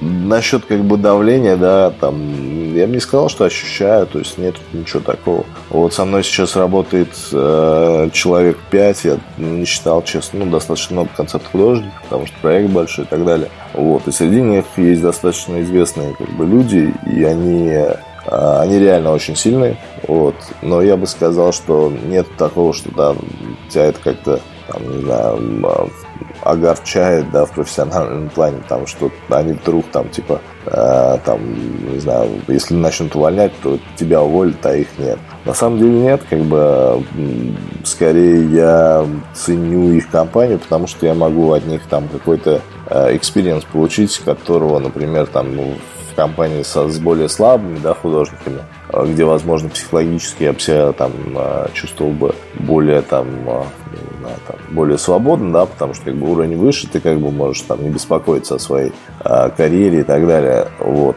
Э, на самом деле, как бы, ну, то есть лучше находиться в среде профессионалов, потому что ты растешь. Вот. Чем находиться в среде там более слабых людей. И звездить. И звездить, да. Как бы в этом нет никакого смысла. Во-первых, здесь... Ну, ты... это персональный выбор. Ты знаешь, многие, многие, я знаю некоторых людей, которые не могут нанимать людей умнее их, потому что они чувствуют челлендж такой, постоянный вызов с их стороны, и им важно, чтобы они были самыми умными в офисе. Обычно ты приходишь, через несколько месяцев это понимаешь и задаешь себе вопрос, либо ты такой же дурак и хочешь здесь быть, либо ты там будешь искать другой обстановку. Ну да, абсолютно. Насколько тебе комфортно в Канаде и вообще какие моменты люди вот из твоего круга общения, из, из твоего профессионального сектора принимают решение о смене работы?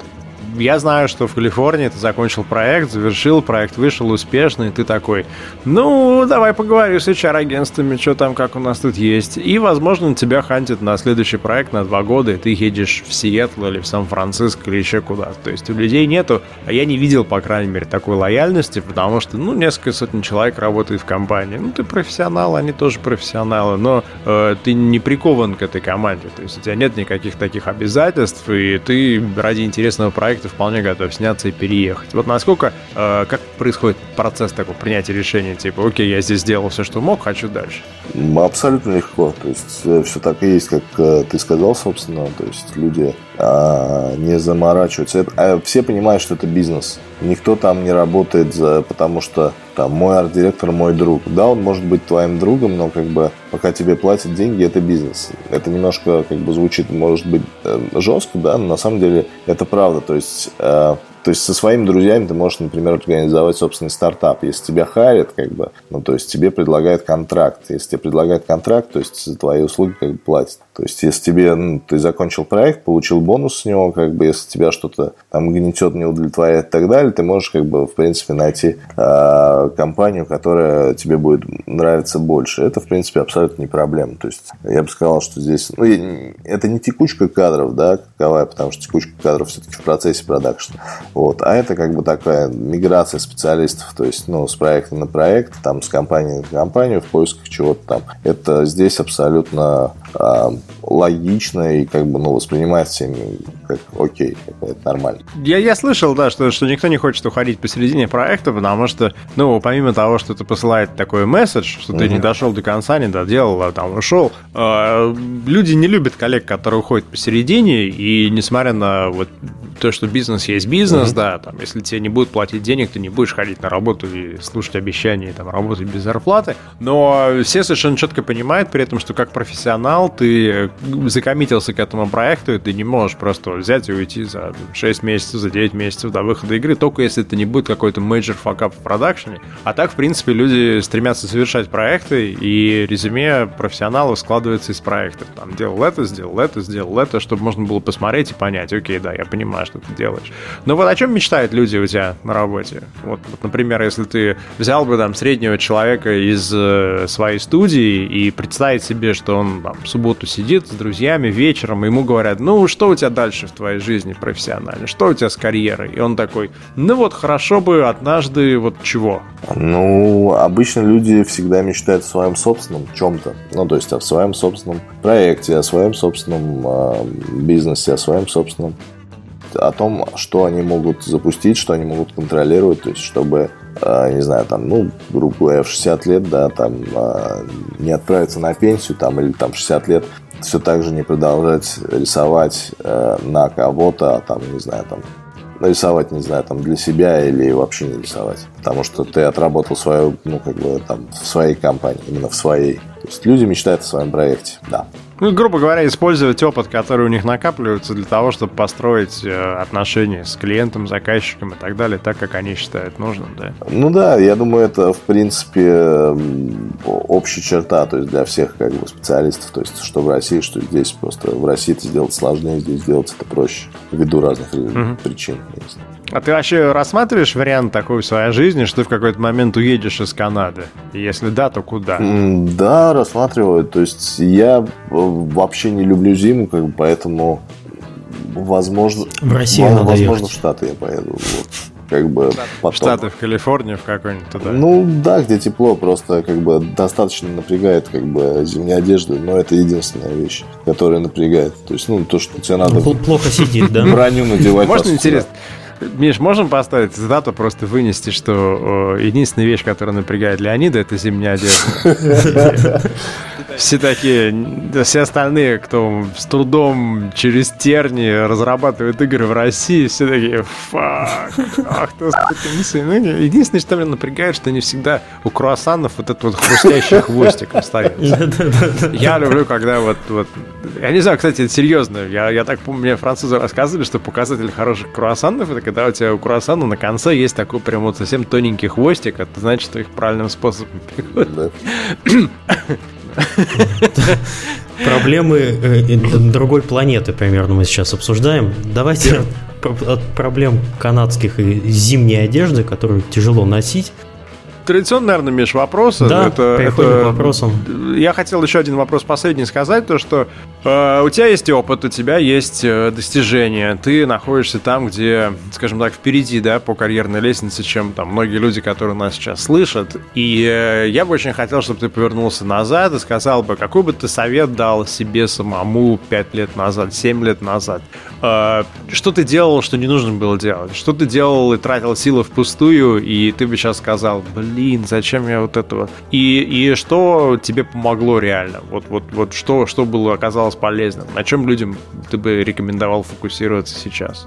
Если говорить о себе, то я бы сделал все так же, просто банально потому, что те шишки, которые я набил, да, там где-то в своем прошлом, они мне дали, ну, там, не знаю, я считаю все-таки позитивным опытом, да, который я получил, опять же, там, в социальной сфере, там, в, в своей, там, профессиональной сфере без разницы. То есть это все равно как бы позитивный опыт, и без него я считаю, что в принципе я бы потерял много. Вот, если бы, если просто говорить о том, а, чтобы я посоветовал, это больше работать над а, ну, то есть, как бы составить план на ближайшие 10 лет, то есть, какая твоя цель, вот, ну, то есть, говоря, не знаю, об абстрактном человеке, да, это, а, и к этой цели и, как это не глупо звучит, идти, то есть э, развиваться, э, развивать те скиллы, развивать те как бы умения, которые тебе позволят цели достичь. То есть, к примеру, если ты заинтересован там стать гениальным художником, то только рисовать. Если ты заинтересован стать руководителем фирмы, то там развивать свои менеджерские качества и там, не знаю, профессиональные качества именно в той области, которой, ну, э, бизнес, э, в которой ты хочешь стартовать. Ну, такого плана вещи. То есть именно не тратить время на, на всякую шелуху. Произойдет либо э, две вещи, как бы вообще э, в конце жизни, да, либо ты останешься как бы работать э, на постоянной работе до конца, там получишь пенсию и будешь жить на пенсии, что неплохо, в принципе, ну, это обычная жизнь. Либо ты там как бы начнешь свой бизнес, будешь развиваться, как бы, но это другая абсолютно ветка, как бы. Я бы выбрал вторую. Ну и тоже окажешься на пенсии, в конце концов. Все да. равно окажешься на пенсии, но на других условиях, возможно. Ну, или получишь больше фанов в процессе, или встретишь больше там интересных людей. То есть ты говоришь на самом деле вот о чем. О том, что недостаточно просто сидеть и говорить, я бы хотел быть инди-девелопером, я бы хотел сделать да, свою игру. Делать, а ты говоришь, да, что мне не хватает? Что мне нужно? Вот представим себе, что я делаю свою игру. Я ничего не знаю про то, как сделать компанию, ничего не знаю, как найти там людей, дизайнеров и так далее. И, и читать, развиваться и ставить себе задачи и говорить, окей, прошло два года, что я сделал за последние два года? Что-то как-то вот не очень, ну-ка давай, давай, давай. И не бояться прыгать, видимо, в какие-то новые опыты. Так вообще для тебя переехать в Новую Зеландию или в Канаду большой шаг был. Ну, в принципе, да. А ты с семьей уже был или ты был один? А, да, я, ну как с семьей, я, э, то есть я к тому времени уже женился, и у нас были дебаты с женой, на самом деле, такие серьезные, то есть она не хотела ехать, я хотел, а, вот, потому что ее, ну, там, пугало, как бы, язык там, ну, как бы, новый менталитет uh-huh. и так далее, то есть она мало про это знала, вот, и, соответственно, а тебе нужен французский сейчас или нет? Абсолютно нет. Но он нужен, к примеру, абстрактному человеку в клубе, да, когда он получает вид на жительство здесь. То есть здесь есть странный закон, когда ты въезжаешь по рабочей визе на 4 года, если за 4 года ты не получил вид на жительство, то есть, грубо говоря, как аналог грин-карт в Штатах, угу. то ты следующие 4 года здесь не можешь находиться. Это сделано, Мило. сделано для мотивации людей получать именно, ну, то есть профессионалов получать, э, грубо говоря, канадский грин-карт. Если ты его не получаешь, как бы, значит, ты, ну, то есть не дотягиваешь до уровня профессионала, то есть у тебя в процессе получения uh-huh. возникают какие-то проблемы, соответственно, как бы иммиграционная система, она так отсеивает, как бы, ну, там, подозрительных личностей, либо личностей, там, которые недостаточно там подходят, да, под стандарты канадской, я не знаю, как бы это назвать, Геймдизайнеры, короче. Ну, прикольно, прикольно. Прикольно. Я знаю, что да, это...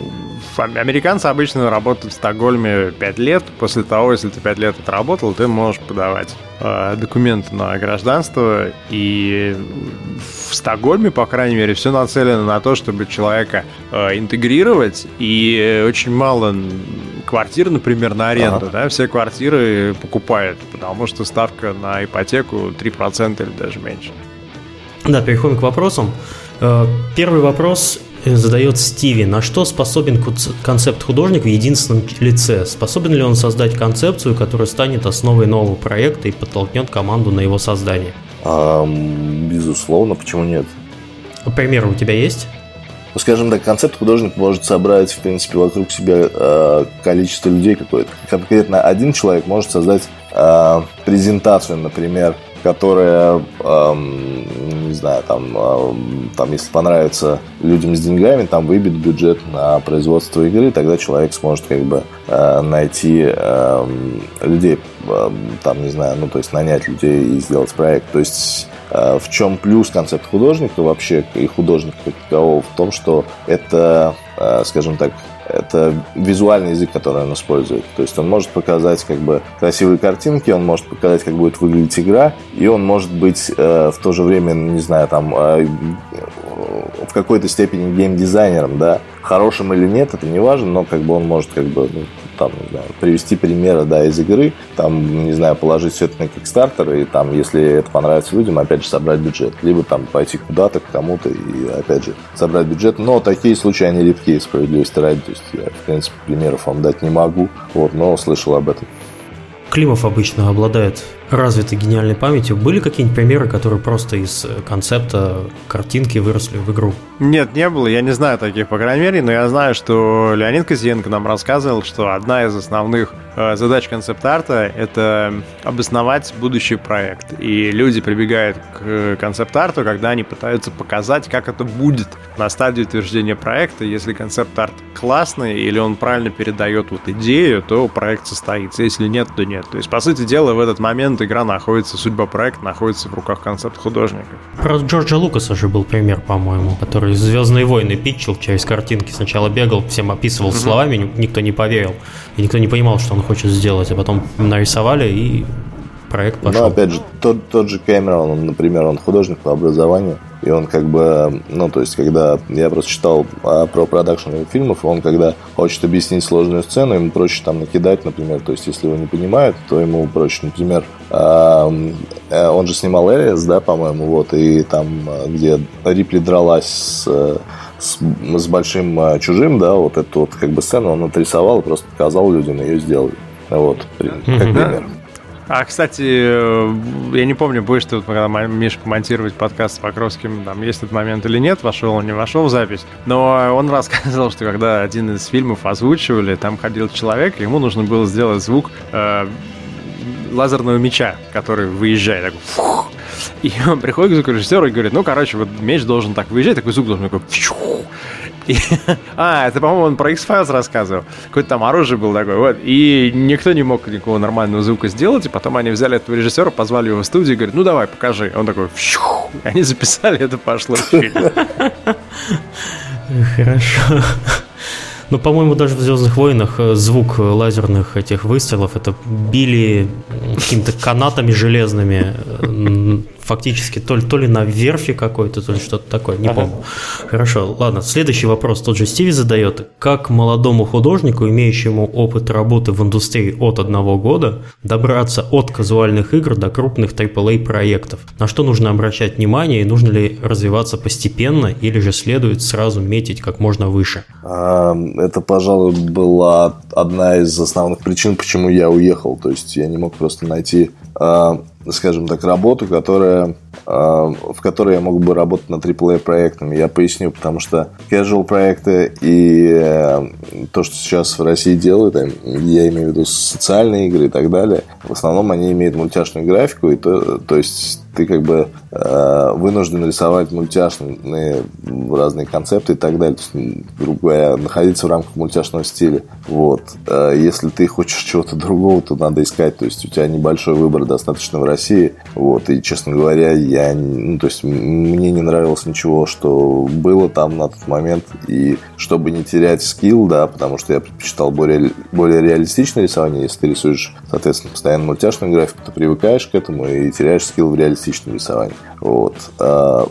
Поэтому как бы я тоже начал искать, а, собственно, какие-то варианты, да, там с переездом, либо там с интересными AAA, которые там анонсировались в России, но на самом деле как бы это ни к чему не привело в России, я поэтому уехал.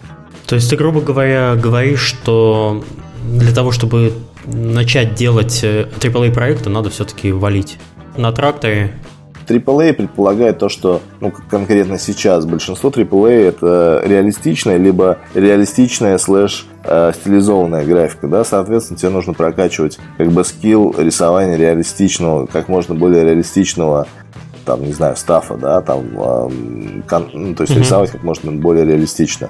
Вот. Это, работая на, на казуальном проекте, ты можешь делать только в свободное время. Соответственно, ну, то есть надо просто работать над этим и как бы переходить на работу, где, ну, тебе в какой-то мере э, предоставят возможность рисовать реалистичный став. Работать над этим, работать, как бы набирать скиллы, соответственно, как бы искать проект э, высокого уровня, то есть э, что-то, не знаю, AAA тоже, ну, не знаю, там. А, в России просто банально этого нет. То есть сейчас.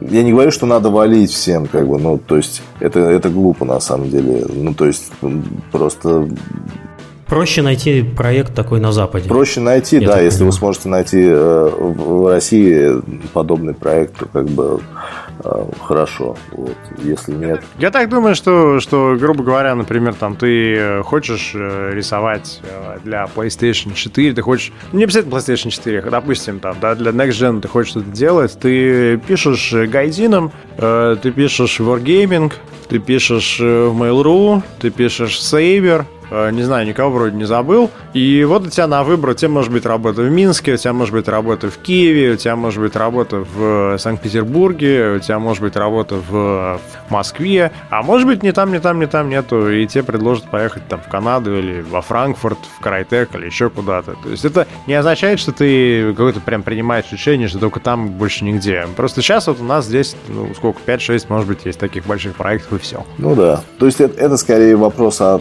о скилле. То есть нужно прокачивать собственный скилл, и, в принципе, рано или поздно ты пойдешь на AAA, если ты как бы э, достаточно крут. Вот. И, опять же, стилистика. То есть в основном э, это реалистичный график. Вот все. Две вещи, которые нужно помнить. Опять же, это тоже субъективно. То есть это может быть AAA, э, например, с мультяшной графикой, но обычно это реже. Следующий вопрос задает Цеп. И насколько выражено взаимодействие художников э, с левел-дизайнерами в играх, где левел-дизайн имеет, э, играет большую роль? Deus Ex, Thief, Hitman.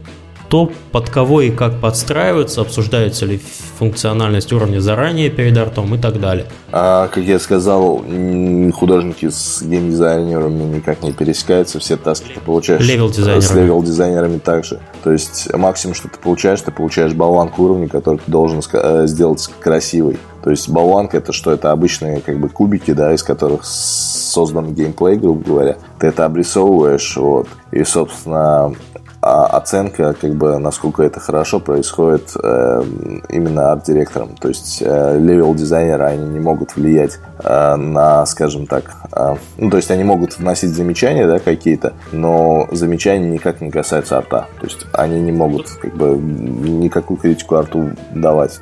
То есть ты с ними даже в коридоре не здороваешься, когда проходишь? Если я их знаю персонально, то я здороваюсь, но как бы обычно как бы люди просто они в разных э, отделах разными кучками как бы работают, ну то есть соответственно они как бы, ну не знаю, там, то есть если ты общаешься с человеком постоянно, да, по работе, как бы, то ты на ланч вместе с ним ходишь, потому что много общего появляется, как бы, соответственно, вот кучками народ как бы так и э, ходит. Но как бы на, люди, конкретно у нас люди, ну то есть э, здесь э, люди общительные, поэтому они как бы не заморачиваются. Просто я говорю, что как бы основная э, как бы вот если со стороны взглянуть на компанию, то как бы она такими как бы отделами, да, выглядит я не знаю, можешь ты говорить на эту тему, нет, хочешь ты, не хочешь, по поводу того, насколько много японских, э, японцы влияют на разработку, то есть насколько в вашем производственном процессе, в принципе, в Square Enix, в Square Enix участвует Square? А, это, опять же, по поводу, раз... ну, то есть, по поводу департаментов, да, то есть, то, что я сказал,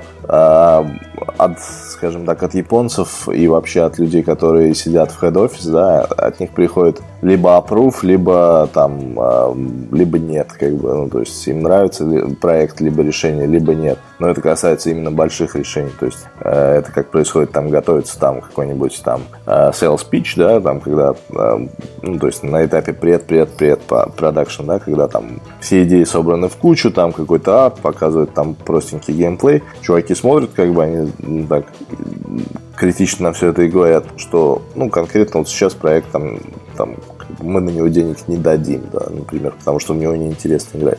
Либо там все окей, как бы проект потрясающий, выглядит клево, как бы, то есть вот вам там бюджет и все, как бы каса... ну, то есть они никак не касаются геймплея, они никак не касаются, там, не знаю, там, каких-то там, арта и так далее. То есть это как бы э, такая э, прерогатива студии, да, которая работает над проектом. То есть никто не может вмешиваться в этот проект. Ну, может в теории, как бы, но никто не вмешивается, потому что это э, испортит, грубо говоря, сам процесс как бы создания игры. Ну, то есть хаос унесет какой-то. То есть так не делают здесь. Хорошо вам, организовано у вас там все. А как обстоит, спрашивает Коля, дело в западных компаниях с межличностным общением? Можно ли, например, как в России, собраться компанией и напиться в баре? Я так понимаю, в России скорее напиваются на лавочке. Именно напиться, а не просто выпить бокал пива, с жаром пообсуждать политику или другие острые темы. Ну вот, я так понимаю, вопрос в том, насколько ваше общение с коллегами канадскими или там... Кстати, много ли у вас не из Канады вообще в команде? Насколько у вас общение такое прям широкое и глубокое? Да я бы сказал, вообще как бы это на самом деле миф, что люди другие, да. То есть, ну, это абсолютно... Ну, то есть это схожая культура просто. Ну, там, я не знаю, может быть, там с африканцами, да, с какого-нибудь там э, заблудшего племени было по-другому. На самом деле люди, они плюс-минус абсолютно такие же, как, как, как в России, например. То есть они ну, может быть, чуть более открытые в плане, ну, там, то есть народ по почаще улыбается и так далее. Вот, вот. Я бы сказал, пиво также пьют, ну, то есть, там, не знаю, там, могут спонтанно там пойти вечером попить пиво. Вот. Если говорить о работе, то э, что в геймлофте, например, что в, э, в Eidos, что в Square Enix, там э, по пятницам а часто как бы были пивные дни, просто когда ну, то есть народ берет пиво, там, не знаю, часов, ну, не знаю, часа в 3-4, ну и продолжает работать, там, не знаю, ну, там, либо общаться, как бы, то есть это, ну, такие, как бы, э, то есть народ так снимает стресс, и, не знаю, абсолютно нормально, то есть люди как бы клевые, то есть я бы не сказал, что там с ними что-то не так, то есть абсолютно как бы те же шутки понимают, абсолютно как бы все окей. То есть побухать можно, не волнуйтесь, уедете, найдете собутыльников, так что в игровой индустрии с этим все в порядке.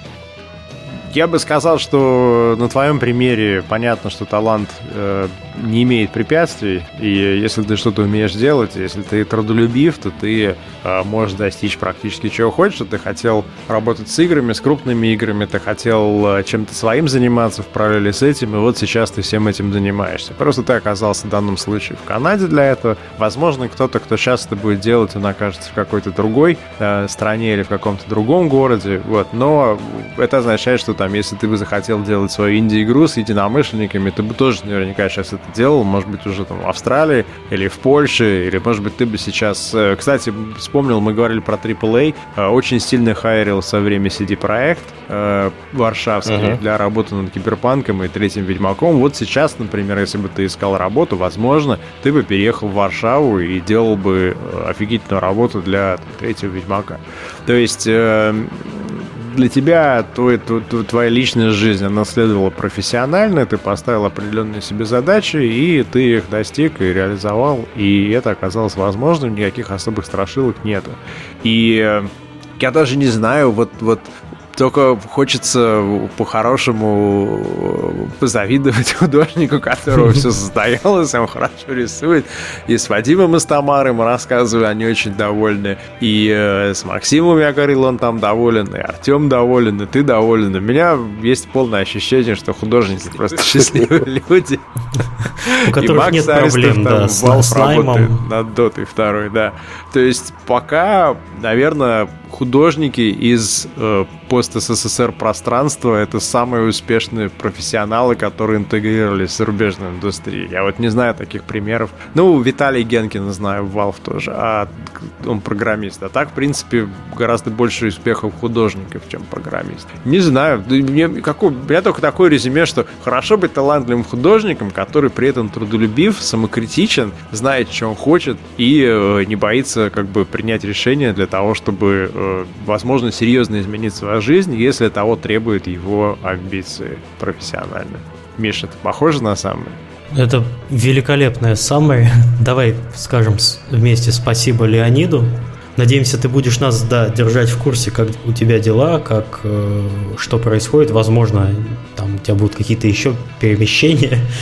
И вообще, что происходит в, в индустрии э, художников, Э, какие тренды, что ждем тебя в комментариях к этому подкасту. Возможно, там появятся какие-то еще отдельные вопросы. Было бы очень хорошо, если бы ты ответил на вопросы аудитории и как-то, возможно, помог сориентировать тех ребят, которые только начинают, и которым вот услышать от тебя какие-то вещи будет очень важно и может серьезно им помочь. Э, скажем так, это поможет им укрепиться в принятом решении. Да, почему бы и нет. Спасибо тебе большое, что ты вот даже ночью записал с нами подкаст, а мы утром. Да, для тех, кто не знает, сейчас у тебя где-то, наверное, уже 3 часа ночи примерно. Уже 4, вот. А мы проснулись в субботу в 8 часов. Это, понимаете, после тяжелой рабочей недели. У меня такое было в поездках. Спасибо большое, Леонид. Очень-очень было приятно пообщаться. И это в очередной раз снял этот миф о границах, о том, что есть российская индустрия, не российская индустрия. Просто есть люди, которые занимаются играми, и все. Где они сейчас находятся, это вопрос уже другой. Спасибо, что пригласили. Пока. Все, счастливо, Пока. ребят. Привет, у нас на связи Воронеж э, с рассказом про Games Night в Воронеже. Сергей Хотенков из компании Mail.ru. Сергей, расскажи, что у вас там было. Привет. У нас вчера состоялся первый Games Night в Воронеже. Тема была «Как попасть в игровую индустрию». Было около 130 человек, все прошло позитивно.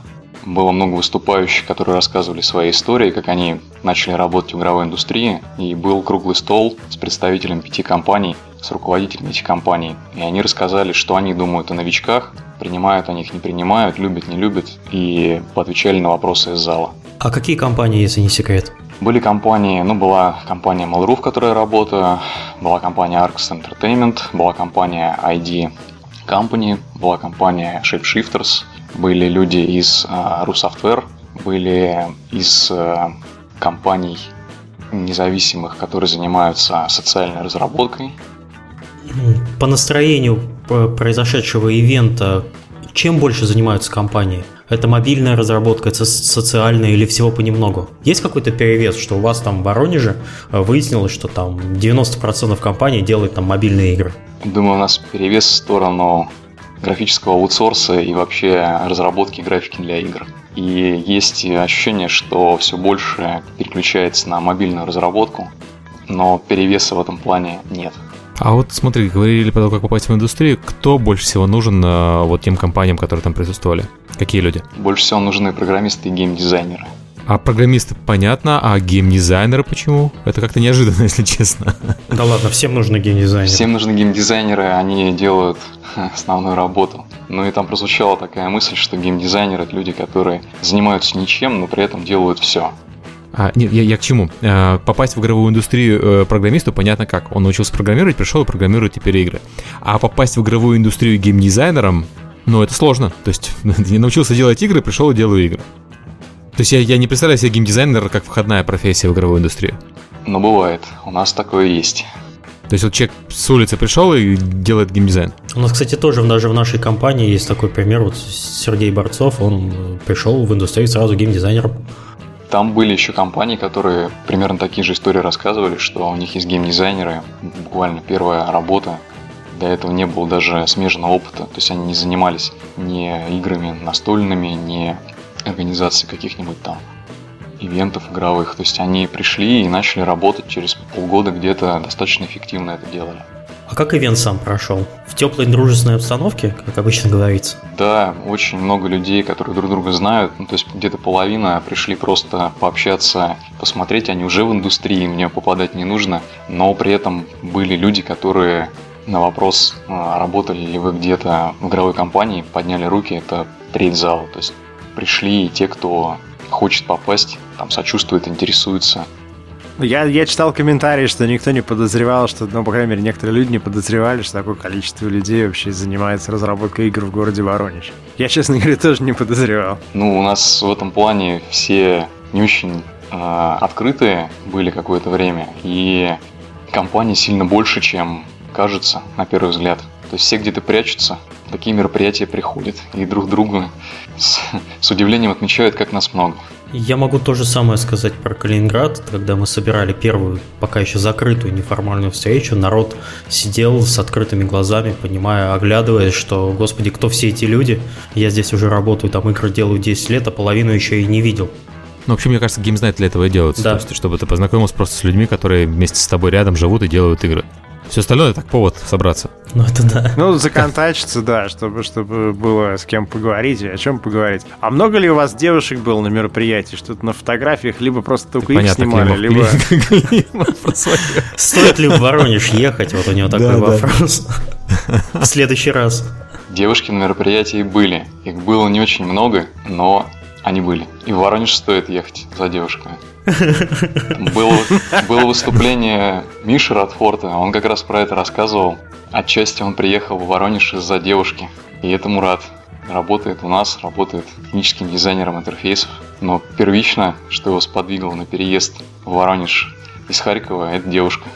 У нас был недавно случай, когда Миша был в Москве, как мы сидели вместе с э, коллегами из Невалы Wargaming в ресторане Суши Мураками. В какой и Москве? При в нас... Киеве? В Киеве? В Киеве, в Киеве, в Киеве, да, да. И при нас э, в Wargaming наняли официантку тестером игры.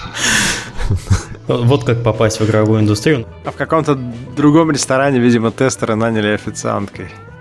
Круговорот э, кадров в природе, да. Да. Окей. А, да, следующий Games Night будет, будет в Воронеже в ближайшее время или не в ближайшее? Как да, вообще? я бы хотел провести еще, чтобы это был первый и не последний Games Night. Я думаю, что мы придумаем тему совместно с участниками первого Games Night и проведем в ближайшее время еще один. Ну, это отлично. Я, я вообще очень рад, что геймзнайты проводятся там в разных местах. Про московский, там, калининградский вы в курсе, киевский был, будет Днепропетровский. А, вот, спасибо, что поддерживаете инициативу. Пожалуйста. Ура! 130, кстати, из 177 это очень большой тернап, потому что при 177 можно было бы ждать там человек 70-80. Ну, 50-60% нормально тернап, а здесь получилось 80, получается, да? Да. Я помню, что вначале обсуждали, там все началось с, с вопроса, а соберется ли 40 человек, которые занимаются играми потом? Ну, может быть, 70. И исходя из 70, сделали 140 билетов в начале. А в конце же там было 200 с лишним билетов, потому что просто все улетало. Это очень круто круто. Тогда мы просто ждем ссылки на видео и всячески всем распространим. Хорошо, видео мы подготовим, в ближайшее время зашлем. Спасибо, Спасибо большое. большое, что пришел. Спасибо и вам. Пока. Пока. Пока.